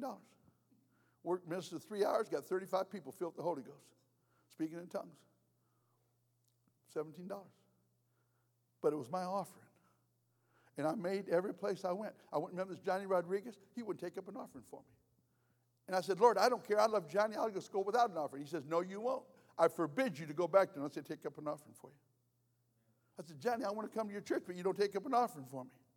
So he said, Well, come to my church. He told, said, You get up, you take the offering for yourself. So that's what I did. But he wouldn't take an offering for me. I don't know why he wouldn't take an offering for me, but I'm American. You don't t- Americans are all rich. you know, I'm serious. See, but I'm just telling you. Yeah, we, we changed their mindsets. You guys are part of something that really was changing Ecuador. There's a, there's a, there's a group down there called Verbo. That's the, that's the word, Spanish word for word, right? Verbo is the Spanish word for word. And so they got 34 churches, they had 32 churches at that time in Ecuador. I started ministering in a big one in Cuenca, 1,500 people. We took healing in there. We took prophetic ministry in there. The leader was one of the apostles over Ecuador. He went down to Redding, California. Redding, California, finally went to Guatemala. They got 200 churches. They all decided from the top down to become supernatural. And all those churches became supernatural. They went to all their elders and said, if you won't be supernatural, you got to step down from your position. You got to be willing to heal the sick, cleanse the leper, raise the dead, and cast out devils. If you won't do that, you got to step down. Yeah, that's what they, from the top down, changed 200 churches from Ecuador all the way to Canada. I've been in about six or eight of them. If I had a lot of money, which one day may happen, I'm going to take teams to all those churches and teach and train and equip in those churches that want to be this way, that don't know how to be this way. I'm taking set up teams to go down there, train them here and send them down. I can't go to all of them myself, I'm too old. But gonna, that's one of my glory things out there I'm still believing I have time for. How many would like to take a trip to Ecuador? See, Pastor wants to go. How many want to go with Pastor to Ecuador? Look at Carol, raise your hand. I'm, I'm, just telling you, this, listen, we're gonna, we, we want to set up later this year and, and into next year. We want to set up so I can just call you up. You give me a date. You got 10, 12 people want to go, and we, we help them and we get them down there, and we have churches for you to go to. And those you can teach, will have your own church to teach on Sunday, and we'll go get a lot of people healed, and we'll prophesy over everything that moves. See? Right? She's already going with me in my next trip. Ines is already set up to go. Maybe April or May. We're looking like looking maybe like the first week of May. Because she's, she's got a she has to get a flight release to go overseas. Okay. So we're hoping for that. All right? So we're good till tomorrow? Tomorrow morning is going to be life changing for everybody who shows up. Say, I want to be changed. Show up tomorrow and be ready. Life changing. I'm going to reveal to you who and what you are, what you've accomplished, and what is still to accomplish in your life. Isn't that good? How many want to know where you're at with God? See, knowing where you are is really good because you know what you still got to do. It's, then I'm going to give all the sheets. You're going to fill out sheets. You, I'm going to give them to pastor. He's going to know where all your where all of you are in your walk with God, so that he can put up programs and trainings and teaching to bring you into the fullness of what God's called you to be and do. I'm excited. I got so excited about this. I'm doing stuff. This is I've never done this before. First off, I've never taught this way before. And I'm, tomorrow morning, I've never done this. The reason I'm doing it tomorrow is I want the whole church here. Everybody that comes tomorrow needs to fill out one of these sheets. I got 150. Will that cover us? Maybe. Okay. Well, if we to run back and make some more copies. Yeah, yeah, but I got 150 copies for us tomorrow. It's going to be exciting. I'm telling you, you're going to, you're to love this thing. Uh, by the way, uh, you don't have to bring your lunch, but don't get in a hurry tomorrow. Because I got to finish it because it's, it's got to be complete. It's not something I can quit in the middle of. All right? Pastor, you got it.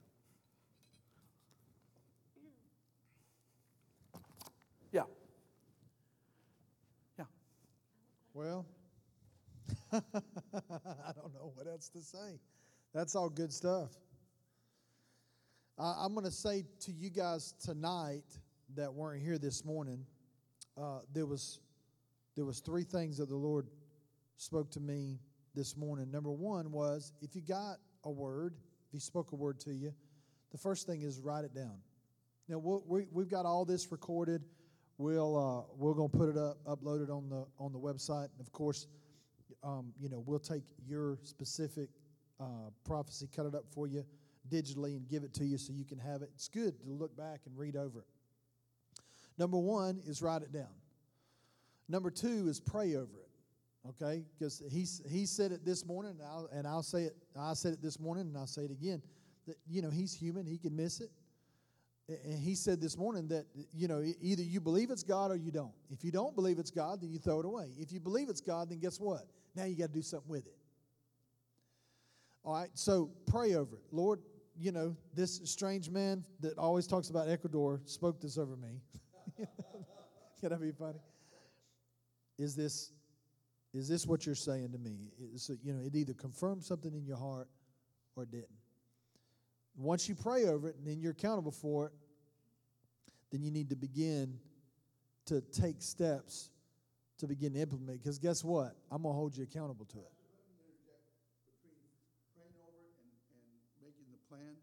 Uh, part of that is if you have a question about it, you come to you come to the pastor or someone else who, who's prophetic and say, how does how do you think this applies to me? There's a place for that too. So you have input into the process.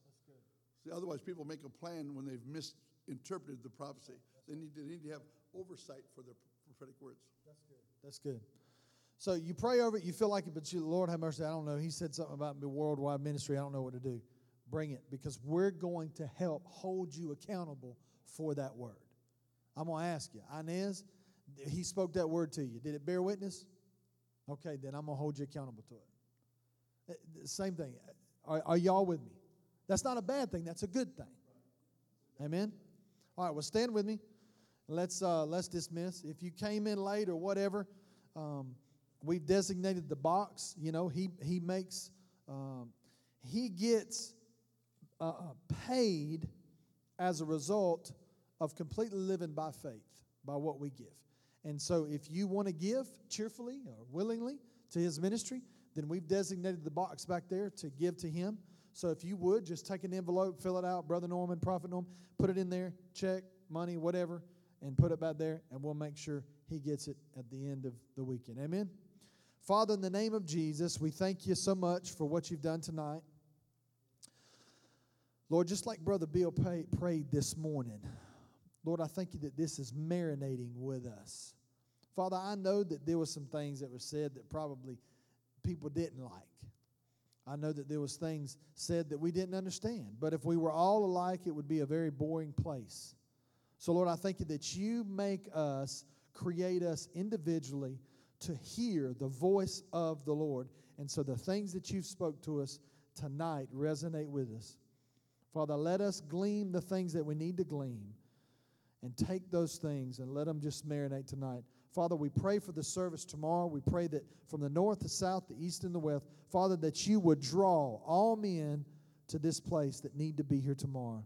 Because we we're lifting up the name of Jesus. We're lifting up your name above every name. And so we thank you for it. We thank you for the mighty move of the Lord that's going to be at work tonight and in the morning.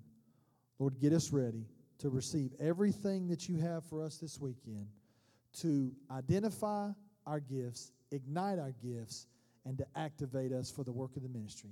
In the name of Jesus, I pray. And everybody said, Amen. 10 o'clock in the morning. We'll see you.